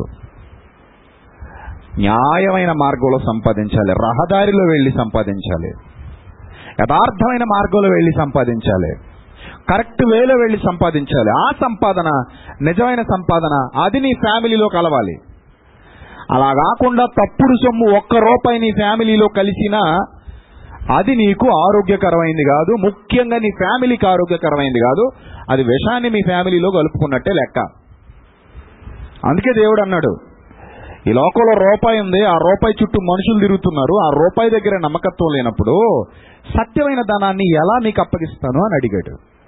అవును కదా, నిజమే కదా, పరుల సొమ్ము విషయంలో నమ్మకత్వం లేనివాడు దేవుడి దగ్గర ఎలా నమ్మకంగా ఉంటాడు? వాడు దేవుడి దగ్గర నమ్మకంగా ఉండడు. అందుకే ఎవడదైనా కుదువ సొమ్ము తీసుకుంటే మరలా ఇచ్చేయి అన్నాడు. యెహెజ్కేలు గ్రంథం చూడండి, యెహెజ్కేలు గ్రంథం ముప్పై మూడో అధ్యాయం యెహెజ్కేలు గ్రంథం ముప్పై మూడో అధ్యాయం పద్నాలుగో వచనం. యెహెజ్కేలు గ్రంథం ముప్పై మూడో అధ్యాయం పద్నాలుగో వచనం. మరియు నిజముగాను చస్తావు రోయ్ అని నేను దుర్మార్గుడికి చెప్పగా, వాక్యంతో అని నేను దుర్మార్గుడికి సెలవీయగా, అతడు తన పాపాన్ని విడిచిపెట్టి నీతి న్యాయాలు అనుసరిస్తూ కుదువ సొమ్ము మరలా అప్పగించుచు కుదువ సొమ్ము మరలా అప్పగించుచు కుదువ సొమ్ము మరలా అప్పగించుచు తాను ఎవరి దగ్గరైతే దొంగతనం చేశాడో దాన్ని మరలా ఇచ్చేసి పాపము జరిగించకయుండి జీవాధారములకు నా కట్టడలు అనుసరించిన ఎడల అతడు మరణమునందక అవశ్యముగా బ్రతుకుతాడు అన్నాడు. చూసారా, కుదువ సొమ్ము మరలా ఇచ్చేయి, అది నీది కాదు. దోచుకున్నావు నువ్వు, ఇచ్చేయి, అది నీది కాదు. నువ్వు దొంగతనం చేసావు ఒకటి దగ్గర, ఇచ్చేయి, మరలా ఇచ్చేయి. చాలా మంది దొంగలు, ముఖ్యంగా మన క్రైస్తవ సమాజంలో కూడా ఇలాంటి దొంగల్ని నేను సేవలోకి వచ్చాక చాలా మందిని చూశా. కొన్ని ఫ్యామిలీస్ ఉన్నాయి, ఆ ఫ్యామిలీస్ని చూసా, అన్నా రేపు ఇచ్చేస్తామన్నా, వారం రోజుల్లో ఇచ్చేస్తామన్నా, పది రోజుల్లో ఇచ్చేస్తామన్నా అని పట్టుకెళ్ళిపోతారు, మళ్ళీ కనబడరు. నీతిమంతులు, యథార్థవంతులు, అవసరం వచ్చినప్పుడు నువ్వు వాళ్ళకి అండగా కనబడతావు, అవసరం తీరిపోయాక నువ్వు పెద్ద బండలా కనబడతావు. అర్థమైందా? వీళ్ళు నమ్మదగిన వారిగా ఎలా ఉన్నారు దేవుల్లో? నమ్మకత్వాన్ని ఎలా కాపాడుకుంటున్నారు వీళ్ళు దేవుల్లో? పరాయివాడి రూపాయి తిన్నావంటే విషాన్ని తింటున్నావు. ఆ కుదువ సొమ్ము మరలా ఇచ్చేయి అన్నాడు. నువ్వేదైతే దొంగతనం చేసేసావు అది ఇచ్చేయి, నీది కాదది. పావులు జేబులేసి తిరుగుతున్నావు, జాగ్రత్త, అది నీది కాదు. నీది కానప్పుడు నువ్వు ఎవడరా దాన్ని అనుభవించడానికి అని అడుగుతున్నాడు దేవుడు. ఎవడో కష్టపడ్డాడు, ఎవడో చెమటూర్చాడు, ఎవడో రక్తం గార్చాడు, పాపం రాది వాడు ఎండనక వాననక సంపాదించింది. అది నువ్వు లాక్కుని, అది నువ్వు తెచ్చుకుని, అది నువ్వు వాడుకుని, నువ్వెవడసలు దాంతో సుఖపడ్డానికి? నువ్వెవడసలు దాంతో సుఖపడ్డానికి? అది నీ డబ్బు కాదు కదా, నీ కష్టార్జితం కాదు కదా, న్యాయబద్ధంగా నువ్వు సంపాదించింది కాదు కదా, న్యాయబద్ధమైన రీతిలో నువ్వు సంపాదించింది కాదు కదా. నువ్వు న్యాయబద్ధంగా కోట్లు సంపాదించు, ఎవడు కాదనేది. రాజమార్గంలో వెళ్ళి కోట్లు సంపాదించు, ఎవడొద్దనేది. రహదారిలో వెళ్ళి లక్షలు సంపాదించు, సంపాదించడం తప్పు కాదు. అలాగని దేవుడు ధనవంతుని తోసేయట్లేదు. నిజముగా ధనవంతులైన వారు ఆ ధనముయందు నమ్మిక ఉంచక వాస్తవమైన జీవమును సంపాదించుకునే నిమిత్తం తమ ధనములో ఇతరులకు పాలిచ్చేవారై ఉంటే నాకు ఇష్టం అని చెప్పాడు. అంటే ధనవంతులు కూడా నాకు ఇష్టమే, ధనాన్నే నమ్ముకున్నవాడంటే నాకు ఇష్టం ఉండదు. అలాగని ధనవంతుడిని నేనేం తృణీకరించట్లేదే. ధనవంతుడు పరలోక రాజ్యానికి వారసుడు కాడు అంటే దాని అర్థం ఏంటో తెలుసుకోండి. ధనవంతులు దేవుని రాజ్యంలో ప్రవేశించారంటే దాని అర్థం ఏంటో తెలుసా? ధనం మీదే దృష్టి నిలిపిన వారు, ధనాన్నే నమ్ముకున్నవారు, ధనాపేక్షతో కాలం గడుపుతున్నవారు. సంపాదించే వాళ్ళందరినీ దేవుడు పరలోకానికి రానివ్వనని అనలే. మరి అలాగైతే అరిమతు యోసేపు కూడా ధనవంతుడే. అరిమతు యోసేపు ధనవంతుడు, కానీ ధనం ఉన్న నీతిమంతుడు. ఇంకా గట్టిగా మాట్లాడితే కొర్నేలు ఎవరు? ధనవంతుడు, ధనవంతుడైన నీతిమంతుడు. అస్థిరమైన తన ధనమునందు నమ్మిక ఎంచుక ఆ ధనాన్ని దేవుని సేవలో, దేవుని కార్యక్రమాల్లో, ఆయనకి ఇష్టమైన కార్యక్రమాలకు వాడుతూ తన ధనంతో తాను, తన ఫ్యామిలీ కూడా హాయిగా బ్రతుకుతూ ఉన్నాడు. రాజమార్గంలో సంపాదించుకున్నాడు. It's not a problem. ఎవరైతే అన్యాయపు మార్గంలోకి వెళతారో వాళ్ళ తప్పు. నువ్వు నమ్మకస్తుడు కాదు, ఆ రూపాయి దగ్గర నువ్వు నమ్మకంగా లేవు. ఆ రూపాయి దగ్గర నువ్వు నమ్మకంగా లేనప్పుడు సత్యమైన ధనాన్ని దేవుడు నీకు ఎలాగయ్యా అప్పగిస్తాడు? అప్పగించడం. అందుకే కుదువు సొమ్ము ఇచ్చేయి. అప్పు తీసుకునేటప్పుడు ఒక మాట, అప్పు అడిగినప్పుడు ఒక మాట ఉందంటే నువ్వు ఒక దొంగ కుక్కవి. అర్థమవుతుందా? సహోదరుడు పేరుతో మెల్లిగా, సహోదరులు అనగానే ఇదొక రోగం ఉంది, దయచేసి ఎవరికి డబ్బులు ఇవ్వకండి, మోసపోకండి. ఆపదలో ఉంటే ఆదుకోండి, అంతే. అప్పు అని వచ్చాడంటే చెప్పుచ్చుకోటండి, బయటికి పోమని చెప్పండి. ఈ డబ్బులు తెచ్చేసుకోవడం, తర్వాత కనబడకుండా పోవడం, ఇవ్వకపోవడం, వాడేమో అలా ఇలా జరగడం, చివరికి నేను కనబడడం, అనయ్యా నా దగ్గర రావడం. నేనేం చేయను, నేనేమన్నా నేనేమన్నా నేనేమన్నా ఇమ్మన్నానా? నేను ఇమ్మన్నాను రా నాయన నిన్ను, లేదు కదా. నేనేమైనా జామీన్ సంతకం పెట్టాను రా నాయన నువ్వు నోట్ల మీద, నీకు లేదు కదా. అన్నయ్య నా దగ్గరికి వస్తే నేను ఏడు చేసేది? నీకేమైనా ఆపదంటే చెప్పు, అడ్డుకుంటాను, ఆదుకుంటాను. ఏమైనా కష్టంలో ఉన్నావంటే చెప్పు, పోనీ సాయం చేస్తాను, నా వల్ల అయ్యింది. ఎవరికో నువ్వు డబ్బులు ఇచ్చేసి అన్నయ్య అలా కాదన్నయ్య, మోసం చేసేసాడు అన్నయ్య. చేస్తాడు, మరి వాడి స్వభావమే మోసం చేసే స్వభావం, చేస్తాడు. అలా కాదన్నయ్య ఇస్తానని నమ్మించేశాడు, ఇస్తానని నమ్మించేసి ఇప్పుడు మనిషి కనబడట్లేదు అన్నయ్య, ఫోన్ చేస్తే ఎత్తట్లేదు, గట్టిగా అడిగితే తిడుతున్నాడు, కొడుతున్నాడు. అక్క అక్క అన్నారు, చెల్లి చెల్లి అన్నారు. అక్కలో చెల్లెళ్ళే అంటారు ఆ టైంలో, ఏవే దరిద్ర కొట్టిదేనా అందరూ డబ్బులు అడిగేటప్పుడు. అలాంటి ఇస్తావేటి? ఏమైనా పనికి మాలిందేనా? ఒక వంద రూపాయలు ఉన్నాయా అంటే ఇస్తావా? ఏమో కదా, మరి ఏమనాలి? అక్క ఒక వంద ఉన్నాయక్క, చెల్లి రెండు వందలు ఉన్నాయి చెల్లి అంటేనే ఇస్తావు. అన్నయ్య తమ్ముడు అని నోట్లోంచి అదేదో కార్చాలి, అప్పుడే ఇస్తాం. దరిద్రుడా రెండు వందలురా అంటే ఇస్తావేటి? ఇవ్వవు కదా. ఆ టైంలో అలాగే ఉంటాయి. ఆ టైంలో అలాగే మాట్లాడతారు. నమ్మకత్వం లేని వాళ్ళండి వాళ్ళు, దేవుని సంబంధులు కాదు. కాబట్టి అలాంటి వాళ్ళ విషయంలో ఎందుకు మోసపోవాలి? మోసపోకూడదు, జాగ్రత్తగా ఉండాలి. అలాంటి వాళ్ళకి చెప్తున్నాను, మీరేం సుఖంగా, వాళ్ళేం సుఖంగా ఉండరు, వాళ్ళ ఫ్యామిలీ సుఖంగా ఉండరు. ఎందుకంటే విషం తీసుకొచ్చి ఒంట్లో ఎక్కించుకున్నామండి, సుఖంగా ఉంటామా? సుఖంగా ఉంటామండి. విషం తీసుకొచ్చి ఒంట్లో ఎక్కించుకున్నాడు ఎవడైనా సుఖంగా ఉంటాడా? పావును తీసుకొచ్చి పక్కలో పడుకోబెట్టుకున్నాడు సుఖంగా ఉంటాడా? ఉండడు కదా. వాడు ఎలాగో నష్టపోతాడు, కానీ కొంతకాలం నువ్వు సఫర్ అవ్వాల్సి ఉంటుంది. నిన్ను మోసం చేసి తిన్నాడు వాడు, వాడు అన్యాయస్తుడు. వాడు అన్యాయస్తుడు కాబట్టి వాడు అన్యాయంగానే ఉంటాడు. వాడి వాడి స్వభావమే అంతా, వాడి స్వభావమే అన్యాయం చేసే స్వభావం. కాబట్టి మీరు జాగ్రత్తగానే ఉండాలి. జాగ్రత్తగా లేకపోతే మోసపోతారు, కానీ వాళ్ళు పరలోకాన్ని కోల్పోతారు. సత్యమనే ధనం దేవుడు ఇవ్వడు, అసలు రానివ్వడు ఆయన చెంతకి. భూమి మీద నమ్మకం లేదు, నువ్వు నమ్మకస్తుడు కాదు, సహోదరుడిని మోసం చేసే జీవితం ఇది. బతకాలంటే ఎక్కువ కష్టపడు, ఇంకా ఎక్కువ కష్టపడు, ఇంకా ఎక్కువ కష్టపడు. మనిషి అనుకుంటే సాధించలేని ఏదీ లేదు. సవా లక్ష పనులున్నాయి భూమి మీద చేసుకోవడానికి. ఒళ్ళుంచి కష్టపడితే గంజి నీళ్ళు తాగైనా బతకగలం, బతకలేమా? ఒకవేళ ఒళ్ళు ఉంచలేని పరిస్థితులు ఉంటే అప్పుడు సాయానికి వెళ్ళాలి, అది కూడా మోసం చేయడానికి కాదు.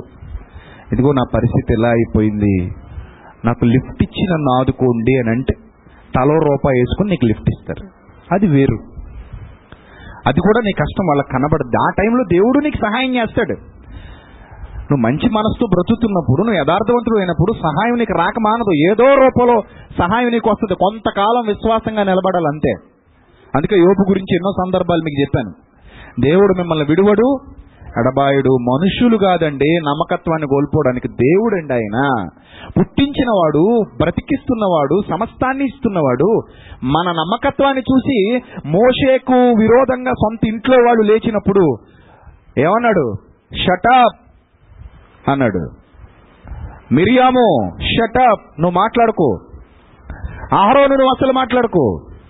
నా ఇల్లంతట్లో నమ్మకమైన వాడు మోషే అన్నాడు. ఆ నమ్మకత్వాన్ని కాపాడుకుంటే దేవుడు మనతో ఉంటాడు. రిజర్వ్ బ్యాంక్ మన మన జేబులో ఉన్నట్టే దేవుడు మనతో ఉంటే,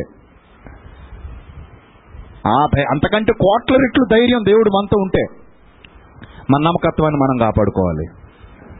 పరాయి వాడిది అంటే మనదు, మనకు వద్దది, మన కాదు అది, ఇట్స్ నాట్ మైన్, అది పరాయి వాడిది, అది నేను దోచుకోకూడదు, అది నేను విషయాన్ని ఎక్కించుకున్నట్టే. అందుకే కుతువ సొమ్ము ఇచ్చేయి అన్నాడు, దొంగతనం చేసింది ఇచ్చేయి అన్నాడు. ఇశ్రాయేలీలకే చెప్తున్నాడు, అది నీది కాదురా నాయన, నీది కానప్పుడు నువ్వెందుకు జేబులో పెట్టు తిరుగుతున్నావు, నీది కానప్పుడు నువ్వెందుకు దాన్ని తీసేసుకున్నావు, తీసేసుకుని వాడేసుకుని నువ్వు ఎంత క్రూరుడివి. మళ్ళీ అడుగుతుంటే, ఫోన్ చేస్తుంటే కొంతమంది అయితే కట్టేస్తుంటారు, స్విచ్ ఆఫ్ చేసేస్తుంటారు, ఫోన్ ఏ ఎత్తుతారు. ఆ ఇస్తాంలే, నువ్వు అలా మాడతావేటి, మరి ఎలా మాడతాడరా? ఒళ్ళు గాలిపోయి మాట్లాడతాడు అవతలుడు. ఇంకెలా మాట్లాడతాడు? ప్రేమగా అయ్యా బాబయ్యా అంటాడా? నువ్వు డబ్బులు తెచ్చేసుకుని ఊరి మీద ఆబోతులు తిరుగు, వాడే మాట్లాడేవాడు మాట్లాడతాడు. మరి కోపం రాదా? వాడికి అవసరాలు ఉంటాయి కదా, పాపం ఇంట్లో ఏమో ఉంటాయి. నిన్ను నమ్మాడు, మోసపోయాడు, నీ చుట్టూ తిరుగుతున్నాడు. చూసారా? సహోదరుల్లో కూడా ఇలాంటి దొంగలు ఉన్నారండో, జాగ్రత్త, బీ కేర్ఫుల్, చాలా జాగ్రత్తగా ఉండాలి. అందుకే నిజముగా సహోదరుడైన ప్రతివాడు నీ కొంప ముంచును అనే మాట రాశాడు కదా మేకా గ్రంథంలో. సహోదరుడైన వాడు ఏం చేస్తాడట? కొంప ముంచేస్తాడట. జాగ్రత్తగా ఉండాలి. అందుకే దేవుడు చెప్తున్నాడు, అలాంటివి ఏమైనా ఉంటే ఇచ్చేయి అన్నాడు. ఒకవేళ అలా సంపాదిస్తానండి నేను అలాగే ఉంటానంటావా? సామెతల గ్రంథం ఇరవై ఒకటో అధ్యాయం ఆరో వచనం. సామెతల గ్రంథం ఇరవై ఒకటో అధ్యాయము ఆరో వచనం చూడండి, ఏమని రాయబడింది అక్కడ. అబద్ధములాడి ధనము సంపాదించుకొనుట ఊపిరితో సాటి అన్నాడు. అదే ఊపిరితో సాటి ఏంటి? ఊపిరితో సాటి ఏంటంటే ఊపిరి ఎప్పుడు ఆగిపోద్దో మనకు తెలియదు, అది ఎప్పుడు మాయమైపోద్దో నీకు కూడా తెలియదు. అబద్ధములాడి ధనము సంపాదించుకొనుట ఊపిరితో సాటి, దానిని కోరువారు మరణమును కోరుకొందురు అన్నాడు. దానిని కోరువారు మరణమును కోరుకుందురు. చూసారా? అసలు అబద్ధాలాడి డబ్బు సంపాదించేసి, అబద్ధాలాడి స్వార్థం కోసం అప్పులు చేసి, మోసపూరితమైన కార్యక్రమాల కోసం అప్పులు చేసి, ఆ మోసపూరితమైన కార్యక్రమాలకి ఆ డబ్బును పెట్టుబడిగా పెట్టేసి, ప్రజల నెత్తిన టోపీ పెట్టేసి, ఇవన్నీ ఏ విధంగా న్యాయం? అబద్ధములాడి ధనము సంపాదించుకునుట ఊపిరితో సాటి, దానిని కోరువారు మరణమును కోరుకొందురు అన్నాడు. దానిని కోరువారు దేన్ని కోరుకుంటారట? మరణమును కోరుకొందురు, మరణాన్ని కోరుకుంటారు, జాగ్రత్త అన్నాడు. తర్వాత ఇరవై ఎనిమిదవ అధ్యాయం ఆరో వచనం, అదే సామెతల గ్రంథం ఇరవై ఎనిమిదవ అధ్యాయం ఆరో వచనం, వంచకుడై ధనము సంపాదించిన వానికంటే వంచకుడై ధనము సంపాదించిన వానికంటే యథార్థముగా ప్రవర్తించు దరిద్రుడు వాసి అన్నాడు. అంటే ఆ దరిద్రుడు అంటే నాకు ఇష్టం, వాడు వంచకుడు కాదు, నీతిగా సంపాదిస్తున్నాడు, వాడి ప్రతి రూపాయి నీతిగా సంపాదిస్తున్న రూపాయి, న్యాయ మార్గంలో సంపాదిస్తున్న రూపాయి, వాడు యథార్థంగా సంపాదించుకు సంపాదించుకుంటున్నాడు వాడు వాడు కష్టపడుతున్నాడు, రాత్రి అనక పగలనక వాడు న్యాయ మార్గంలో రహదారి గుండా వెళ్ళి సంపాదించుకుంటున్నాడు, వాడు గంజి నీళ్లు తాగిన హాయిగా బ్రతుకుతాడు, గంజి నీళ్లు తాగిన. వంచకుడుగా ధనం సంపాదించిన వాడి కంటే దరిద్రుడు వాసి అన్నాడు. లోకంలో నీకు ఒకవేళ పేరు ప్రఖ్యాతులు ఉంటే ఉండొచ్చు, ఉండనే, ఎవడకు కావాలి అవన్నీ, పెంట మీద రోతతో సమానం. దేవుని దృష్టికి అవి యోగ్యమైనవి కావు. ఒక్క రూపాయి తెచ్చుకున్న పెళ్ళాం పిల్లలతో హాయిగా గంజి నీళ్లు తాగి బ్రతుకుతో చూడు, ఆ ఒక్క రూపాయిలో ఉన్న సంతోషం కొట్టుకొచ్చిన కోటి రూపాయల్లో ఉండదురా నాయన, కొట్టుకొచ్చిన కోటి రూపాయల్లో అది ఉండదు. ఒక్క రూపాయితో భార్య బిడ్డలతో ఆనందంగా తాగే మంచినీళ్ళు ఉన్నాయి చూడు, అమృతంతో సమానం, హాయిగా గొంతు దిగుతాయి, ప్రశాంతంగా నిద్రపడుతుంది, సంతోషంగా ఉండగలుగుతావు. అది కాదు, నేను మోసమే చేస్తాను, మోసంతో తెచ్చుకున్నది తింటాను అనుకుంటే నీకంటే దరిద్రుడు వాసి అన్నాడు. ఇదే పదం నేను వాడితే తిట్టేస్తున్నాడండో తిట్టేస్తున్నాడండో అంటారు, అర్థమైందా? దేవుడి పదాన్ని చాలాసార్లు వాడేశాడు, చాలాసార్లు. ప్రకటన గ్రంథాలు అయితే ఇంకా చాలా చాలా దారుణంగా ఉంటాయి. ఈ సందర్భాలన్నీ ఎందుకు రాయిస్తున్నాడు తెలుసా? నేను నమ్మదగిన దేవుణ్ణి అయినప్పుడు మీరు నమ్మదగిన పిల్లలుగా ఉండాలి కదా. నేను నమ్మదగిన దేవుణ్ణి అయినప్పుడు మీరు నమ్మదగిన పిల్లలుగా ఉండాలా వద్దా? ఉండాలి. అలా లేని మీ జీవితం జీవితమేనా? అలా లేని మీ జీవితం జీవితమేనా? రూపాయి తెచ్చేసుకుని వాడికి ఇవ్వడం మానేసి మెల్లిగా తిప్పుకుని తిప్పుకుని తిప్పుకుని వాడికి విసుగు పుట్టిన తర్వాత, నా దగ్గర పది వయసులోనే తీసుకుంటే తీసుకో, లేదంటే ఇందులో దూకుచావు, గట్టిగా మారితే ఆ పది వయసులు కూడా ఇవ్వను. ఇలాంటి దౌర్భాగ్యులు కూడా సమాజంలో ఎంతమంది ఉంటారు చూసారా? పాపం వాడు ఎంత నష్టపోవాలి, ఇప్పుడు ఎనభై పైసలు నష్టపోవాలి. ఈ ఇరవై పైసలని ఎందుకు తీసుకోవాలంటే ఇంకా సచ్చినోడి పెళ్లికి వచ్చిందే కట్నం అని, ఎలాగో నువ్వేమో చేతులు వేసేస్తావు తెలుసు, నీదొక దై దౌర్భాగ్యపోస్తాం అని. ఆ తర్వాత ఈ ఎనభై పైసలతో నువ్వేదో గొప్పగా బతికేస్తాను అనుకుంటావేమో, ఎక్కడ పడద్దో తెలియదు కానీ పడవకు మాత్రం కన్నం పడిపోద్ది. ఎక్కడ పడద్దో తెలియదు, ఎలా పడద్దో తెలియదు, ఎటు నుంచి పడద్దో తెలియదు, దానికి ఎంత టైం పడద్దో తెలియదు, కానీ ఖచ్చితంగా పడవ కన్నం పడిపోయే రోజు ఒకటి వస్తుంది. ఆ పడవ కన్నం పడగానే కళ్ళు ముందే నువ్వు ఎంచుకున్న, నువ్వు తెచ్చుకున్న ఆ కొత్త పడవ మెల్లిగా సముద్రంలో మునిగిపోద్ది. అప్పుడు మొత్తానికి ఏమీ లేకుండా గోకిడైపోతావు. ఎందుకంటే నువ్వు ఏదైతే విత్తుతున్నావో అది కోసే రోజు తప్పక వచ్చి తీరుతుంది. దేవుడు అన్యాయస్తుడు కాదు, ఎవడికి ఇవ్వాల్సింది అడిగి ఇచ్చేస్తాడు, ఏది ఆయన దాచుకోడు. పాపం ఆయన ఎంత మంచోడు అంటే, అరే ఇది నీది రోయ్ తీసుకెళ్ళిపో, నాకొద్దు, అరే ఇది నీది రోయ్ నువ్వు బయటకెళ్ళిపో, అమ్మా ఇది నీదమ్మా కొంగును కట్టుకుని వెళ్ళిపో అని ఎవడికి ఇవ్వాల్సింది అడిగి ఇచ్చేస్తాడు, ఏది దాచుకోడు ఆయన. అసలు దాచుకోవడం మనకైనా ఇష్టమేమో కానీ ఆయనకి ఇష్టం ఉండదు. అందుకే ప్రతి వానికి వాని వాని క్రియల చొప్పున జీతము ఇచ్చేస్తాను, నేను అసలు ఉంచుకునేవాడిని కాదు, నీది నీకు తిరిగి ఇచ్చేయకపోతే నాకు అసలు నిద్రపట్టదు అనే టైప్ ఆయన చేస్తాడు. అందుకే ముందొచ్చ హెచ్చరికగా మనకి ఏం చెప్తున్నాడంటే రోమాపత్రిక పదమూడు ఎనిమిదో వచనం రోమపత్రిక పదమూడవ అధ్యాయము ఎనిమిదవ వచనంలో ఏమంటున్నాడు తెలుసా? రోమపత్రిక పదమూడవ అధ్యాయము ఎనిమిదవ వచనం, ఒకరినొకడు ప్రేమించుట విషయంలో తప్ప ఏది ఎవనికి అచ్చి ఉండవద్దు అన్నాడు. ఎవరికి చెప్తున్నాడండి ఈ మాటలు? ఎవరికి చెప్తున్నాడు? సంగమా, నీకే చెప్తున్నాడు. ఒకరినొకడు ప్రేమించుట విషయంలో తప్ప మరెవ్వనికిని ఏమియు అచ్చి ఉండవద్దు, అచ్చి ఉండవద్దు, అచ్చి ఉండవద్దు అన్నాడు. నేను పలానా శ్రీనివాసరావు గారికి పది లక్షలు ఇవ్వాలి అని అనుకుంటూ మనసులో ఏ ఎగ్గొట్టేద్దాంలే అనుకుంటూ, ఇంకా కొంతమంది అయితే నేను పలానోడికి డబ్బులు ఇవ్వాలండి అటు చచ్చిపోతే బాగుండని చూస్తున్నానండి అంటే, అంటే నీకు అప్పిచ్చినందుకు అక్కడ ఏమైపోలే, చచ్చిపోలా. ఆహా, చూసారా? ఎవరికి ఏమియు అచ్చి ఉండవద్దు. ఒకడికి నువ్వు రూపాయి ఇవ్వాలి అంటే ఖచ్చితంగా ఇచ్చేయాలి, అంతేగాని ఆడి దగ్గర అవసరానికి అప్పు తెచ్చేసుకుని అవసరం తీరిపోయిన తర్వాత నువ్వెవడరా అనే భావన నీ దగ్గర వచ్చిందంటే నువ్వు ఒక దొంగవి. దేవుడిని అస్సలు నమ్మడు, అస్సలు నమ్మడు. ఎందుకంటే చాలాసార్లు అంటారు కదా, ఏరు దాటే వరకు ఏటి మళ్ళన్నా, ఏరు దాటాక ఎరా బోడి మళ్ళన్నా అన్నాడు. ఏరు దాటే వరకు హాయ్ ఏటి మల్లన్న గారు, మీరు ఎంత బాగా పడవ నడుపుతారండి, మీరే ఏటి మల్లన్న గారండి, ఏటి మల్లన్న అంటే ఈ చుట్టుపక్కల పది గ్రామాలకు పెద్ద పేరండి బాబు అని ఏరు దాటేసిన తర్వాత వెళ్ళొస్తానరా బోడి మల్లన్న అంటే, చాలామంది సైకాలజీ అలా ఉంది. తెచ్చేసుకున్నప్పుడు మాత్రం వేలకు వేలు లక్షల లక్షలు తెచ్చేసుకుని శుభ్రం వాడుకుని తినేసేసి, పప్పు చీకడిగా చింతకాయ చేసేసి, తర్వాత అడిగినప్పుడు మాత్రం ఏమోనండి బాబు మా దగ్గర ఈ మధ్య ఉండలేదండి, ఎరసాలు వచ్చేసి నేను ఉండలేదండి, మాకు ఇవ్వలేమండి, ఇంకా ఏం చేసుకుంటారో తీసుకోండి, ఇంకా ఏం చేస్తాం మరి, ఇంకా ఏం చేసుకుంటారో చేసుకోవాలా.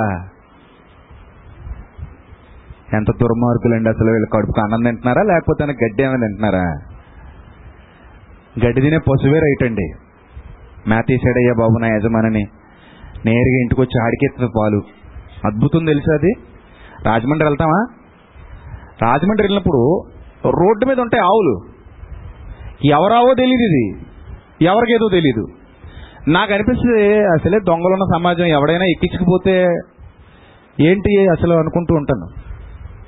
అయినా అలాగే తిరుగుతాయి. ఆ పోస్టర్లో అవో ఇవో ఎవరైనా పడేసింది, హోటల్ దగ్గర పడేసిన ఆకులు అన్నమో ఏదో ఒకటి తినేస్తాయి పాపం. అది ఎక్కువ పోస్టర్లు కూడా తినేస్తుంటాయి ఆవులు. గేదెలు కూడా తిరుగుతుంటాయి. తిరిగి తిరిగి తిరిగి తిరిగి ఎంత నమ్మకం అంటేనండి అవి, నన్ను ఇంత డబ్బు పోసి కొన్నాడు అనుకుంటాయో ఏంటో, పాపం నాకు ఇంట్లో షెల్టర్ ఇచ్చాడు అనుకుంటా ఏంటో, వెళ్ళాక నాకు కుడితి పెడతాడు అనుకుంటా ఏంటో, పాలు ఇవ్వడానికి మాత్రం నేరుగా యజమాని ఇంటికి వెళ్ళిపోతాయండి. మనమైనా గూగుల్లో అడ్రస్ ఎత్తుక్కోవాలేమో కానీ, మనకైనా గూగుల్ తల్లి చెప్పాలేమో కానీ, ఆ ఆవులకి గేదెలకి ఏ తల్లి చెప్పక్కర్లేదు, నేరుగా రైతు ఇంటికి వెళ్ళిపోతాయి. వెతుక్కోండి బాబు పాలు అని వాళ్ళ ముందు నిలబడతాయి. వాటికి హ్యాట్స్ ఆఫ్ అంటే కృతజ్ఞత కలిగినవి. కుక్కలు కానివ్వండి, గేదెలు కానివ్వండి, ఆవులు కానివ్వండి, వాటికి ఎంత కృతజ్ఞత నా యజమానుడు. అదే ప్రభు కూడా చెప్తాడు, ఎద్దు తన కామందు నెరుగును, గాడిద తన సొంతవాని దొడ్డి తెలుసుకొను అంటాడు. నిజమే, ఆయన ఆ విషయాన్ని ఎప్పుడో చెప్పేశాడు. అదే ఇప్పుడు మనం సమాజంలో చూస్తున్నాం. వాటికున్న యథార్థత వీళ్ళకు ఉండదు. ఇంకా గొప్ప చిత్రం ఏంటో తెలుసా, ఒక్కొక్కళ్ళ ఒక్కొక్కళ్ళ సైకాలజీ ఎలా ఉంటుందంటే, డబ్బులు తీసుకుని వాడేసుకుని తర్వాత అడిగితే అని నేను ఎవడేమన్నాడు అంటారు. అంటే ఇచ్చినందుకు వీడు చెప్తే ఈడే కొట్టుకోవాలన్నమాట. వీడు మొత్తం వాడేసుకుని నేను ఎవడమన్నాడంటే, అది నువ్వే కదా అడిగావు, అవును అడిగితే ఇచ్చేస్తావా, ఎదిగి ఇచ్చావు, అప్పుడు ఇచ్చావా, ఇచ్చావు, ఆ ఇస్తే ఉండి అలాగే ఇస్తాను, మరి ఎప్పుడో ఇస్తాను, నా దగ్గర ఉండద్దా, ఉన్నప్పుడు ఇస్తాం, గట్టిగా అడక్కో, గట్టిగా అడిగితే మొత్తానికి ఇవ్వం, అడిగామంటే మొత్తానికి ఇవ్వం, ఎవ్వడికి ఏమీ అచ్చి ఉండవద్దు, ఎవరిది మనకొద్దు, ఎవ్వరికి ఒక్క రూపాయి కూడా అచ్చి ఉండవద్దు అచ్చి ఉండవద్దు అన్నాడు. సో అలా ఎవరిదైనా తెచ్చేసుకుని దోచేసుకుంటే గనక ఇచ్చేయండి, మీది కాదది. అర్థమవుతుందా? మీ దగ్గర ఏమైనా అలాంటి పాపం సొమ్ము ఉంటే ఇచ్చేయండి. రాత్రనక పగలనక కష్టపడి సంపాదించని ఇచ్చేయండి. ఒకవేళ ఇవ్వలేని పరిస్థితి ఉంటే వాళ్ళ పాదాలు పట్టుకుని బతిమలాడండి, అంతేగాని ఎవడరా నువ్వు అని అనకండి. దేవుడికి నచ్చదు. ఇవ్వలేకపోతుంటే ఇవ్వలేకపోతున్నాను బతిమలాడి చెప్పండి, తప్పు అయిపోయిందని ఒప్పుకోండి, యథార్థత వైపే అడుగేయండి ఉన్నంత వరకు. అంతేగాని యథార్థతను మిస్ చేసుకుని మోసం చేద్దాం అనుకుంటే మాత్రం పావు కంటే భయంకరంగా కాటేసేస్తుంది. దేవుడు కూడా నిన్ను నమ్మడు, సత్యమైన ధనమును నీ వశం చేయడు. ఎందుకంటే లోకధనం విషయంలో దేవుడు మనల్ని ఏం చేస్తున్నాడు? పరీక్షిస్తున్నాడు. అది గమనించుకోండి. లోకధనం మనకిస్తున్నాడంటే మనల్ని దేవుడు పరీక్షిస్తున్నాడని అర్థం. అక్కడ కానీ మనకి యథార్థత లేకపోతే సత్యమైన ధనాన్ని మన వశం చెయ్యడు. అందుకే ఎవరికి ఏమీ అచ్చి ఉండవద్దు, ఒకరినొకడు ప్రేమించడం విషయంలో తప్ప. ఎలాగనగా పొరుగు వారిని ప్రేమించేవాడే ధర్మశాస్త్రం నెరవేర్చేవాడు. ఎలా అనగా వ్యభిచరించొద్దు, నరహత్య చేయొద్దు, దొంగిలొద్దు, ఆశించొద్దు అన్నాడు. అంటే పొరుగువాడిది నువ్వేమి ఆశించొద్దు, అది నీది కాదప్పుడు, నీది కానప్పుడు నువ్వు అసలు టచ్ చేయకు, నీది కాదు కదా నువ్వు ముట్టుకోకు. దేవుడు నీకు ఇవ్వాల్సింది నీకు ఇస్తాడు, నువ్వు న్యాయంగా పో, నీకు ఇవ్వాల్సినవన్నీ నీకు ఇస్తాడు. ఆయన నీకేం సమకూర్చాలో ఆయన సమకూరుస్తాడు. అర్థమవుతుందా? నువ్వు ఆయన నీతిని వెంటాడుతూ ఆయన రాజ్యంలో కొనసాగుతున్నప్పుడు ఆయన నీకేమివ్వాలో అవన్నీ ఇస్తాడు. నీకు ఆయన ఏం కొదువు చేయడు, నిన్న ఆయన ఏం విడిచిపెట్టేవాడు కాదు. నమ్మకంగా ఉన్న వాళ్ళకి దేవుడు ఇవ్వాల్సినవన్నీ ఇస్తాడు. కాబట్టి నువ్వు న్యాయ మార్గంలో వెళ్ళాలి. ఏమంటున్నాడు? మరి ఏ ఆజ్ఞ అయిన నువ్వు ఉన్న ఎడల అది నువ్వు నిన్ను వలె నీ పొరుగు వాని ప్రేమింపవలెనను వాక్యములో సంక్షేపముగా ఇమిడి ఉన్నది, ప్రేమ పొరుగు వానికి కీడు చేయదు గనుక పొరుగువాడికి కీడు చేసేవాడు ప్రేమ కలిగిన వాడు కాడువాడు. తినేసి దాన్ని మరిచిపోయి కీడు చేయాలనుకుంటారు కొంతమంది స్వార్థపరులు. తిన్నప్పుడు గుర్తుండవు, తిన్నది గుర్తుండవు, అన్నీ మర్చిపోతారు. అరే మనం తిన్నాం కదా, మనం ఒక్క రూపాయి అయినా తిన్నాం కదా, మనకు వాళ్ళు పెట్టారు కదా, వాళ్ళ దగ్గరికి వెళ్ళి ఒకప్పుడు చెయ్యి చాచాం కదా, అవన్నీ మర్చిపోతారు. మర్చిపోయి మళ్ళీ ఆ పొరుగువాడికి ఏం చేయాలనుకుంటారు? కీడు చేయాలనుకుంటారు. అలాంటి వాళ్ళు ప్రేమ లేని వాళ్ళు. వాళ్ళ ప్రతిఫలాన్ని వాళ్ళు కోసే రోజులు వచ్చేస్తాయి. ఎలా కోసేస్తారో వాళ్ళకే తెలియదు. మొత్తం మీద కోసి తీరాల్సిందే. దేవుడు అస్సలు ఉంచుకోడు సుమా, ఎవ్వడ దాడికి ఇచ్చేస్తాడు హండ్రెడ్ పర్సెంట్ అందులో ఏమాత్రం సందేహం లేదు. అందుకే ఈ విషయంలో నమ్మకత్వంగా ఉంటే సత్యమైన ధనము విషయంలో మీరందరూ దేవుని రాజ్యానికి వారసులవుతారు. కాబట్టి నమ్మదగిన దేవుణ్ణి నమ్ముకున్న మనం నమ్మదగిన వారముగానే ఉండాలి, నమ్మదగని వారముగా మనం ఉండకూడదు. అదే దేవుడు చెబుతున్నాడు. నమ్మదగని వానిని దేవుడు ప్రేమించటండి. చూడండి, మత్తయి సువార్త ఇరవై ఐదవ అధ్యాయంలో ఒక అద్భుతమైన విషయాన్ని దేవుడు చెప్పాడు. ముగించుకుందాం. మత్తయి సువార్త ఇరవై ఐదవ అధ్యాయము ఇరవై ఒకటో వచనం ఇరవై వచనం చూద్దాం. అప్పుడు ఐదు ఐదు తలాంతులు తీసుకునేవాడు మరైదు తలాంతులు తెచ్చి, అయ్యా నువ్వు నాకు ఐదు తలాంతులు ఇచ్చావు, అవియుగాక మరైదు తలాంతులు సంపాదించాను. అతని యజమానుడు అంటున్నాడు, బలా నమ్మకమైన మంచి దాసుడా, నువ్వు కొంచెంలో నమ్మకంగా ఉన్నావు, నీకు ముందు ఒక రూపాయి ఇచ్చి చూశాను, ఒక రూపాయి ఇప్పించి చూశాను, నువ్వు చాలా నమ్మకస్తుడివి, నీ క్యారెక్టర్లో ఉంది, అది నీ బ్లడ్లో ఉందన్నమాట. ఒకసారి అంటారు కదా నా బ్లడ్డో నా బ్లడ్ అని. ఏటి బ్లడ్? అందరి బ్లడ్ ఒకటే, మా ఇద్దరి బ్లడ్. ఆ బ్లడ్లో నీతి నియమం యథార్థత ఉంటే అదిరా నాయన ఒరిజినల్ బ్లడ్. ఆ బ్లడ్లో నీతి నిబద్ధత యథార్థత నిజాయితీ లేనప్పుడు అదొక దరిద్రపు బ్లడ్, కుళ్ళిపోయిన బ్లడ్, చెత్త బ్లడ్. ఇంకా ఆ బ్లడ్ని ఏమనాలో నాకు తెలీదు, ఇంకా నువ్వేమనుకుంటావు అనుకో, అలాంటి బ్లడ్ అది.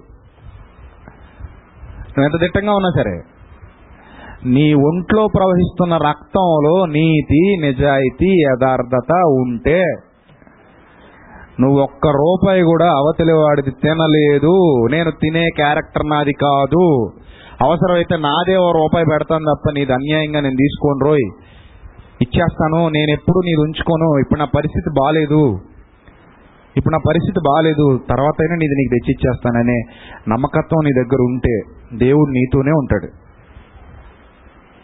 దేవుడు నీతోనే ఉంటాడు. అది లేదు, దోచుకున్నోడికి దోచుకున్నంత, తిన్నోడికి తిన్నంత, దొరికినోడికి దొరికినంత అనుకునే క్యారెక్టర్ కనుక నీలో ఉంటే ఇది ఒక దరిద్ర బ్లడ్. అందుకే అంటున్నాడు, బలా నమ్మకమైన మంచి దాసుడా. దేవుడికి ఎంత సంతోషం అండి నమ్మకస్తులంటే, ఎంత సంతోషం అండి దేవుడికి నమ్మకస్తులంటే. బలా నమ్మకమైన మంచి దాసుడా, నీవు ఈ కొంచెంలో ఉన్నావురా ఆయన నమ్మకంగా, నీ కొంచెమే పని అప్పగించాను, అక్కడ నీ యథార్థతను పరీక్షించాను. I like your attitude. నీ యథార్థత నాకు నచ్చింది, నీ లక్షణం నాకు నచ్చింది, నీ విధేయత నాకు నచ్చింది, నీ నమ్మకత్వం నాకు నచ్చింది, నీ ప్రవర్తన నాకు నచ్చింది, నీకు సంబంధించినవన్నీ నాకు నచ్చాయి. సో అప్పుడు దేవుడు మనల్ని ఇష్టపడతారు, చాలా ఇష్టపడతారు. నమ్మకంగా లేవనుకోండి ఇష్టపడరండి, నచ్చవండి దేవునికి. నమ్మదగిన దేవుణ్ణి అండి మనం నమ్ముకున్నాం. ఆయన ఎంతైనను ఆయన ఎంతైనను నమ్మదగినవాడు అని బైబిల్ చెప్తుంది. ఆయన గురించి రాయబడిన రాయబడినప్పుడు యెహోవా ఎంతైనను నమ్మదగినవాడు అని బైబిల్ చెప్తుంది. ఎంతైనను అంటే అర్థం ఏంటనుకుంటున్నారు? There is no limits. అక్కడ అవధులు లేవు. ఎంతైనాను దేవుని నమ్మొచ్చు అంటే అవధులు లేనంత నమ్మొచ్చు అని ఉంది. మరి ఓ ప్రియ సోదరుడు, సోదరి, ఆయన ఎంతైనాను నమ్మదగినవాడు. అలాంటి ఎంతైనాను నమ్మదగిన వాడిని నమ్ముకున్న నువ్వు కొంతైనా నమ్మదగిన వాడివేనా? కొంతైనా నమ్మదగిన దానివేనా? ఒకసారి ఆ ప్రశ్న వేసుకో. ఈ ప్రసంగం పూర్తయ్యేసరికి నీ మైండ్లో ఎవడైనా మెదులుతుంటే, నువ్వు ఎవరికైనా అన్యాయం చేస్తే ఇచ్చే, నీది కాదది, ఏదోలాగా బ్రతిమలాడుకునైనా ఇచ్చే, తప్పు ఒప్పుకునైనా ఇచ్చే, బాకీలు ఉండకు, మోసాలు చేయకు. గంజినీళ్ళు తెచ్చుకుని తాగిన శుభ్రంగా రాజమార్గంలో, రహదారిలో ఎంత సంపాదించుకుంటావో అంత నీ ఫ్యామిలీతో హ్యాపీగా తిను. ముందు నువ్వు తిన్నాకనే నీ దగ్గర ఏదైనా రూపాయి మిగిలితే అవతలకి పెట్టు, ప్రశాంతంగా తిను, తెచ్చుకుని తిను, రాజమార్గంలో సంపాదించుకుని తిను. అంతేగాని సోమరితనంతో ఎవడదో తెచ్చేసుకుని అప్పు రూపంలోనో, చేపట్టుల రూపంలోనో, ఇంకో రూపంలోనో తీసేసుకుని దాన్ని ఇవ్వకుండా అచ్చిపెట్టి, అచ్చి ఉండి వాడిని మోసం చేస్తూ కాలం గడిపి నీతి తప్పిన బ్రతుకు బ్రతకు. నాలాంటి వాడైతే అసలు అడగే అడగడు, అది నా టైప్. ఇచ్చానంటే ఇంక మళ్ళీ అడగను, మర్చిపోతాను. అలాంటి నన్ను కూడా మోసం చేసిన మహానుభావులు లేకపోలేదు. నేను మర్చిపోయాను, ఐ డోంట్ కేర్, నేను అసలు పట్టించుకోను. నేను వాళ్ళ గురించి కూడా మాట్లాడలేదు. నిజం, మన సహోదరుల్లో లేదా ఈ వాక్యం వింటున్న సహోదరుల్లో నమ్మదగిన దేవుణ్ణి నమ్ముకున్నామని చెప్పుకునే వాళ్ళు ఎవరైనా ఒకవేళ ఉంటే, వాళ్ళు గనక నమ్మకత్వాన్ని కోల్పోతే, అయ్యో నా సహోదరులు పరలోకాన్ని ఎక్కడ కోల్పోతారో అన్న భయంతో, అయ్యో వాక్యాన్ని ప్రేమించి వచ్చిన నా సహోదరులు సంపూర్ణమైన సత్యం తెలియక ఎక్కడ దేవుని ఉగ్రతకు పాత్రులవుతారో, ఎక్కడ వాళ్ళ కుటుంబాలు నష్టపోతాయో అన్న ప్రేమతోనూ ఈ వాక్యాన్ని మీ ముందుకు తీసుకొస్తున్నాను. కాబట్టి మనలో ఒకవేళ సరిదిద్దుకోవాల్సిన పరిస్థితి ఏదైనా ఉంటే కనుక ఇమ్మీడియట్గా సరిదిద్దేసుకుందాం. లేదండి నేను నమ్మకస్తుడిని, నేను ఇంతవరకు పుట్టి బుద్ధిరిగాక నాదొక రూపాయి పెట్టడం తప్ప ఎవరిది అన్యాయంగా దోచుకోలేదు, న్యాయమైన మార్గంలోనే వెళ్తున్నాను, యథార్థమైన మార్గంలోనే వెళ్తున్నాను, అది నాకు తెలుసు, పరలోకం ఉన్న తండ్రికి తెలుసు, దేవుడే నాకు సాక్షి అనే మాట నీ నోటి వెంట వస్తే గనుక హ్యాట్స్ ఆఫ్ టు యూ, నీ పాదాలకు నమస్కారం. అలాగే ఉండు, ఇంకా ఇంకా నమ్మకంగా ఉండు, ఇంకా ఇంకా నమ్మకంగా దేవునిలో కొనసాగు, ఇంకా ఇంకా నీతి ఫలాలు వృద్ధి చేసుకో, దేవుని కొరకు ఉన్నతంగా జీవించు. అంతేగాని ఎవరిని మోసం చేయొద్దు, ఎవరికి అన్యాయం చేయొద్దు. మళ్ళీ మళ్ళీ చెప్తున్నాను, నీది కానిది నీకొద్దు, నీది కానిది ఒక్క రూపాయి కూడా నీకొద్దు.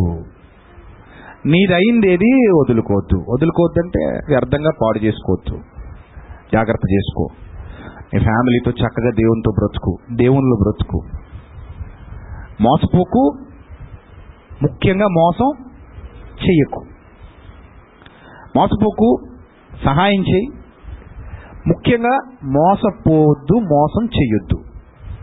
అలా చేసినా నీకేం మిగలదు. అలా మిగిలిందన్నవాడు చరిత్రలో ఎవ్వడూ లేడు. మోసం చేసి బాగుపడినవాడు ఎవ్వడూ లేడు. అననీయ సప్పెరా చచ్చిపోయారు. ఎందుకు చచ్చిపోయారు తెలుసా? పరిశుద్ధాత్మను మోసపుచ్చటం అంటే దేవుడికి ఇస్తానని ఇవ్వలేదంటారు చాలామంది. ఇస్తానని ఇవ్వకపోవడం కాదండి అది. ఇప్పుడు నేను దేవుడికి ఇస్తానన్నానండి, ప్రభువా నేను నీ కోసం ఒక లక్ష రూపాయలు ఇద్దాం అనుకుంటున్నాను, ప్రభువా నేను మనసులో అనుకున్నాను, నా పరిస్థితి బాగాలేదు, ఇప్పుడు అనుకోండి కాసేపు, నా పరిస్థితి పాడైపోయింది. దేవుడు ఏమైనా వడ్డీ వ్యాపారస్తుడు అండి ముక్కుబిండి వసూలు చేసేయడానికే? ఎరా మొన్న లక్ష రూపాయలు ఇస్తానో కదరా, ఎందుకు ఇవ్వలేదురా నా పని కోసం అని దేవుడు అడిగే రకం కాదండి అసలు. అలాంటి మోసపూరితమైన బోధలు ఎవరైనా చేస్తే వినకండి. మన పరిస్థితిని అర్థం చేసుకునే వాళ్ళలో ముందుండేవాడెవరు? దేవుడే. మనల్ని చక్కదిద్దాలని, మనల్ని బాగు చేయాలని ఆలోచించేవాడు దేవుడు, మనల్ని ప్రేమించేవాడు దేవుడు, మనకు తోడుండేవాడు దేవుడు. ఆయన ఏం మనల్ని డబ్బులు అడిగేవాడు కాదండి. దేవుడు మనల్ని డబ్బులు అడగడండి. ఆయనకి ఎందుకంటే డబ్బులు? ఆయనకు మనం కావాలి, మనకు ఆయన పని కావాలి కాబట్టి మనం చేస్తాం అంతే. ఆయనకి డబ్బులు ఎందుకండి? దేవుడికి డబ్బుతో ఏంటండి అవసరం? మనం ఆత్మల సంపాదన కోసం డబ్బు ఖర్చు పెడతాం తప్పితే దేవుడికి డబ్బు అవసరమా? ఏమైనా ఆయనకి ఇస్తే ఆయన ఏమైనా కొనుక్కుంటాడా? ఆయన ఏమైనా వాడుకుంటాడా? ఆయనకి ఎందుకండి డబ్బు? దిక్కుమాలి డబ్బు మనకు కావాలి అంతేనా? కాబట్టి దేవుడిని నేను డబ్బులు అడగడు. అదే నువ్వు ఇవ్వాలి రోయ్, నువ్వు ఖచ్చితంగా తేవాలి రోయ్ అనే దొంగబోధలు అసలు నమ్మకండి. దేవుడు మనల్ని ఎవరిని డబ్బులు వసూలు చేసేవాడు కాదు. ఆయన ఏం వడ్డీ వ్యాపారస్తుడు కాదు, ముక్కు పిండేవాడు కాదు మన దగ్గర అడగడానికి, మన దగ్గర చేసేయడానికి. ఆయన మనల్ని ప్రేమిస్తున్నాడు, మనల్ని ఆదరిస్తున్నాడు. కాబట్టి మనం అననీయ సప్పెరాల సందర్భాన్ని ఆలోచించినప్పుడు వాళ్ళు ఏం చేశారు తెలుసా? అందరూ కలిసి పది పది రూపాయలు వేసుకుంటున్నారు. దేవుడు అన్నాడు, అరే బాబు ఈ సతీష్ దగ్గర మూడు రూపాయలే ఉన్నాయి, ఆ తేజ దగ్గరేమో ఎనిమిది రూపాయలు ఉన్నాయి, ఆ బాలుగాడి దగ్గరేమో పది రూపాయలు ఉన్నాయి, పది ఉన్నవాడు పది చేసేయండి, ఎనిమిది ఉన్నోడి దగ్గర ఎనిమిది తీసుకోండి, మూడు ఉన్నోడి దగ్గర మూడు తీసుకోండి, మొత్తం అందరూ మాత్రం ఉన్నదానికి వందనంత పెట్టండి, జేబులో మూడు ఉన్న సతీష్ దగ్గర మూడు తీసుకోండి, ఎనిమిది ఉన్న తేజగాడి దగ్గర ఎనిమిది తీసుకోండి, పది ఉన్న బాలుగాడి దగ్గర పది తీసేసుకోండి, మొత్తం మీద ఎవరి జేబులో ఏమి ఉండకుండా ఖాళీ చేయించేయండి, అన్ని తెచ్చి ఇక్కడ పెట్టుకుని సమానంగా అందరూ తినండ్రా నాయన అని చెప్పాడు. అప్పుడు మూడున్నోడికి ఒకటే భోజనం, ఎనిమిది ఉన్నోడికి ఒకటే భోజనం, పదున్నోడికి ఒకటే భోజనం. చక్కగా అందరూ అన్నదమ్ములు కదా, ఆ కలిసిమెలిసి పోతాంలేండి, మాకు అలాంటిది ఏమీ లేదు, మీ తోడు మాకుండగా మాకు ఈ పది పదెందుకు దండగా, మీ తోడు మాకుండగా మాకు ఈ మూడెందుకు దండగా అన్నట్టు అందరూ కలిసి తమ ధనాన్ని సమకూర్చి అందరూ కలిసి ఆనందంగా ఇక మీదట కలిసికట్టుగా బ్రతుకుతామని సహపంక్తి భోజనాలకు సిద్ధమైన తరుణంలో అన్నీ సప్పెర కూడా వచ్చి లోపల పది ఉండగా బాబు మా దగ్గర రెండే ఉందన్నారనమాట. అంటే ఎనిమిది నొక్కేసి రెండు అక్కడ పెట్టి, మరి అన్యాయంగా బాలుగడి పది రూపాయలు తినేసినట్టే కదా, అన్యాయంగా తేజగడి ఎనిమిది రూపాయల వాటా తీసేసుకున్నట్టే కదా. మరి అప్పుడు దేవుడికి బాధ కలగదా? ఇప్పుడు దౌర్భాగ్యులరా, సహోదరులను మోసం చేయడం ఏంట్రా మీరు మీరు సహోదరులను మోసం చేయడం ఏంటి? అననీయ సప్పెరా ఈ సత్యం చాలా మందికి తెలియకండి. దొంగ బోధకులు అందరూ ఏమంటారు తెలుసా? దేవుడికి ఇస్తానన్నారు, దేవుడికి ఇవ్వలేదు అంటారు. ఈల గురించి ఈల బాధ ఏలవే, ఇందాక చెప్పాను కదా ఈల గురించి, ఈల బాధ ఏలవే. అందుకే అననీయ సప్పెరాని అడ్డెట్టేసుకుని ఇగో అప్పుడు మొక్కున్నారు, దేవుడికి ఇస్తా అన్నారు, నాకు ఇవ్వలేదు, నాకు ఇస్తారా చస్తారా, నాకు ఇవ్వకపోతే మీరు ఎలా అయిపోతారు అలా అయిపోతారు. ఇంకొక ఒకసారి వాడు ఎవడో ప్రసంగం చేశాడు మహానుభావుడు, మాకు ఇవ్వడానికి ఎడుతారు హాస్పిటల్లో కలిసి పెడతారు అంటున్నాడు. అమ్మమ్మ ఎంత దుర్మార్గుడు నువ్వు, ఎంత దుర్మార్గుడు నాయన నువ్వు, మాకు ఇవ్వడానికి ఏడుస్తారు హాస్పిటల్లో కలిసి పెడతారు, అమ్మమ్మమ్మ ఎంత తప్పండి అది. అంటే నీకు ఇవ్వకపోతే వాళ్ళందరూ ఎక్కడికి వెళ్ళిపోతారని దాని అర్థం. ఇప్పుడు అదన్నమాట. ఎంత క్రూరుడు రా బాబు నువ్వు, క్రూరుడివి నువ్వు. నిజంగా ఎవడైనా హాస్పిటల్కి వెళ్తే నా తమ్ముడో నా అన్నయ్యో హాస్పిటల్లో ఉన్నాడని ప్రేమించి వాడికి ఒక రూపాయి సాయం చేయాలి, కానీ నాకు ఇవ్వలేనందుకు నువ్వు హాస్పిటల్కి పోతావు అంటున్నా అంటే భయపెట్టి వసూలు చేయడం కదండి వ్యాపారం. అననీయ సప్పెరాలు చేసింది అది కాదు, ఇస్తానని ఇవ్వకపోవడం కాదు, సహోదరుల్ని మోసం చేయడానికి ప్లాన్ వేశారు. ఎలాగో అందరూ పోస్తున్నారు మనం పోద్దాం, ఎంత ఇద్దాం కూడబలుక్కున్నారు, మన దగ్గర పది ఉంది రెండు ఇద్దాం, ఎనిమిది అట్టే పెట్టుకుందాం, వీళ్ళతో పాటు మొత్తం తినేద్దాం, నమ్మకంగా ఇచ్చేవాళ్ళు ఇస్తున్నారు కదా వాళ్ళతో పాటు తినేద్దాం, హ్యాపీగా లైఫ్ ఎంజాయ్ చేద్దాం, ఈ ఎనిమిది అవసరం అయినప్పుడు మన ఇద్దరు సూపర్ మార్కెట్కి వెళ్ళి ఆడుకుందాం వీళ్ళు ఎవరికి తెలియకుండా. మరి అప్పుడప్పుడు నీకు ఐస్ క్రీమ్ తినాలనిపిస్తుంది, నాకేమో పిజ్జా తినాలనిపిస్తుంది, అప్పుడు ఏం చేస్తే ఇస్తారేటి మరోసారి ఇచ్చేస్తే వీళ్ళు, వీళ్ళ దగ్గర ఉంటేనేమో వాళ్ళు తినేదే మనకెడతారు, వాళ్ళు తినే తినేయాలి మనకు మళ్ళీ స్నాక్స్ రూపంలో ఇంకొంత కావాలి కాబట్టి మనం వేరేగా కొనుక్కుందాం వీళ్ళ మీద రుద్దేద్దాం అని వాళ్ళు వేసుకున్న దరిద్రపు ప్లాను పరిశుద్ధాత్ముడికి తెలిసి పేతుడు పాంపిల్లలు ఇద్దరు వచ్చారు, వాళ్ళ గొడవ ఏదో చూడు అన్నాడు. అప్పుడు అడిగాడు, ఏమయ్యా అననీయ అనకుండా నువ్వు ఏటోలా వచ్చావు అని అంటే, ఎంత ఉందరా నీ దగ్గర అంటే అన్నాడు. జాలిగా మొహం పెట్టి అమాయక ఫేస్ పెట్టి, అయ్యో ఇంతేనండి వేసి ఇంతకు మించి నా దగ్గర ఏమి లేదండి, మా ఆవిడ మీద ఒట్టు అన్నాడు. అయితే దాన్ని కూడా పట్టుకురంటారా బాబు, ఆవిడ మీద ఒట్టేశాడు, ఇద్దరిని కలిపి పెట్టిలో పెట్టు అన్నాడు. సో ఇద్దరినే మోసుకెళ్ళిపోయారు. అది అననీయ సప్పెరా చేసిన తప్పు. సహోదరుల్ని మోసం చేస్తే దేవుడు అస్సలు ఊరుకోండి. ఆయన పరిశుద్ధాత్మను మోసగించడం అన్యాయం కదా, పాపం కదా. వాళ్ళందరూ న్యాయంగా తెచ్చిపెట్టారు, మరి అందరితో పాటు నువ్వు కూడా ఎలా పెట్టాలి? న్యాయంగా పెట్టి న్యాయంగా తిను, దేవుడు కూడా సంతోషిస్తాడు. వాళ్ళందరూనేమో ఉన్నదంతా తీసి న్యాయంగా పెడితే నువ్వేమో లోపల సగం దాచేసుకుని ఈయన్ని ఆయన్ని రుద్దేస్తావా? అలాంటి వాళ్ళు కూడా ఉంటారంటే జాగ్రత్త.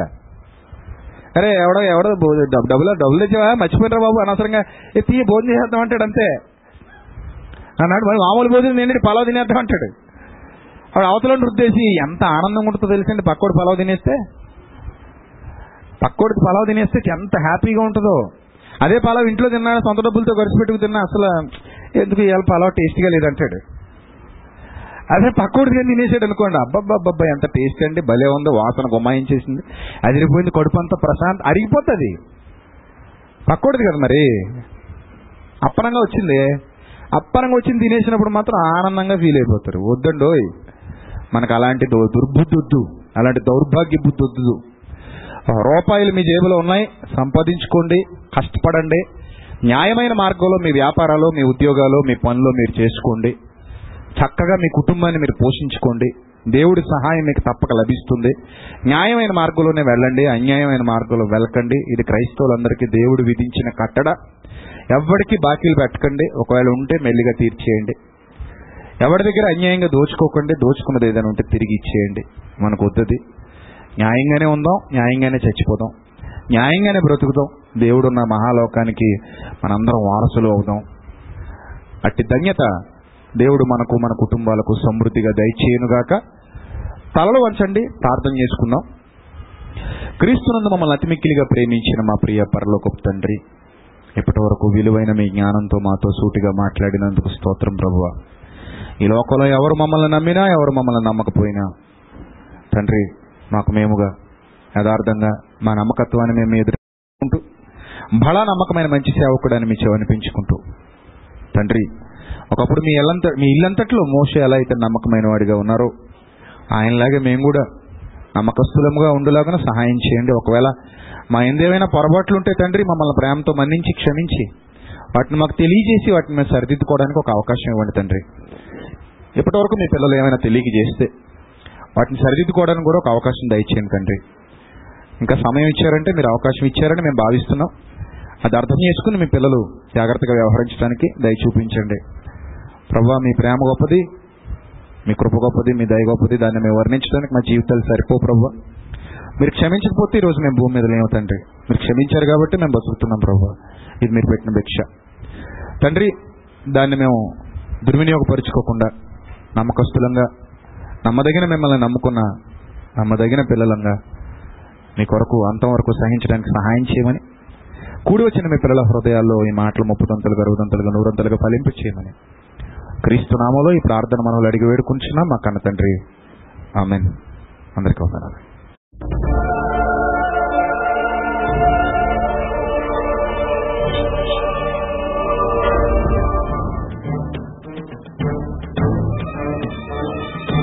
ఆది నీవే, అంతం నీవే, ప్రభవం నీవే, ప్రళయం నీవే, అల్ఫయు నీవే, ఒమేఘయు నీవే, విలయం నీవే, తిరనిలయం నీవే, గగనం భువనం సకలం నీవే, జగతిని నడిపే జ్యోతివి నీవే, అమరం అమరం సర్వము నీవే, అన్ని నామాలు ప్రణమిల్లే సర్వోన్నత నామం నీవే,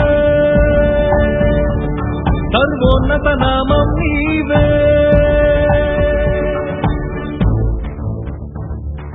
సర్వలోక న్యాయాధిపతి, సర్వలోక న్యాయాధిపతి, సర్వలోక న్యాయాధిపతి, సర్వలోక న్యాయాధిపతి, సర్వలోక న్యాయాధిపతి, వాకిట నిలిచియున్నాడు,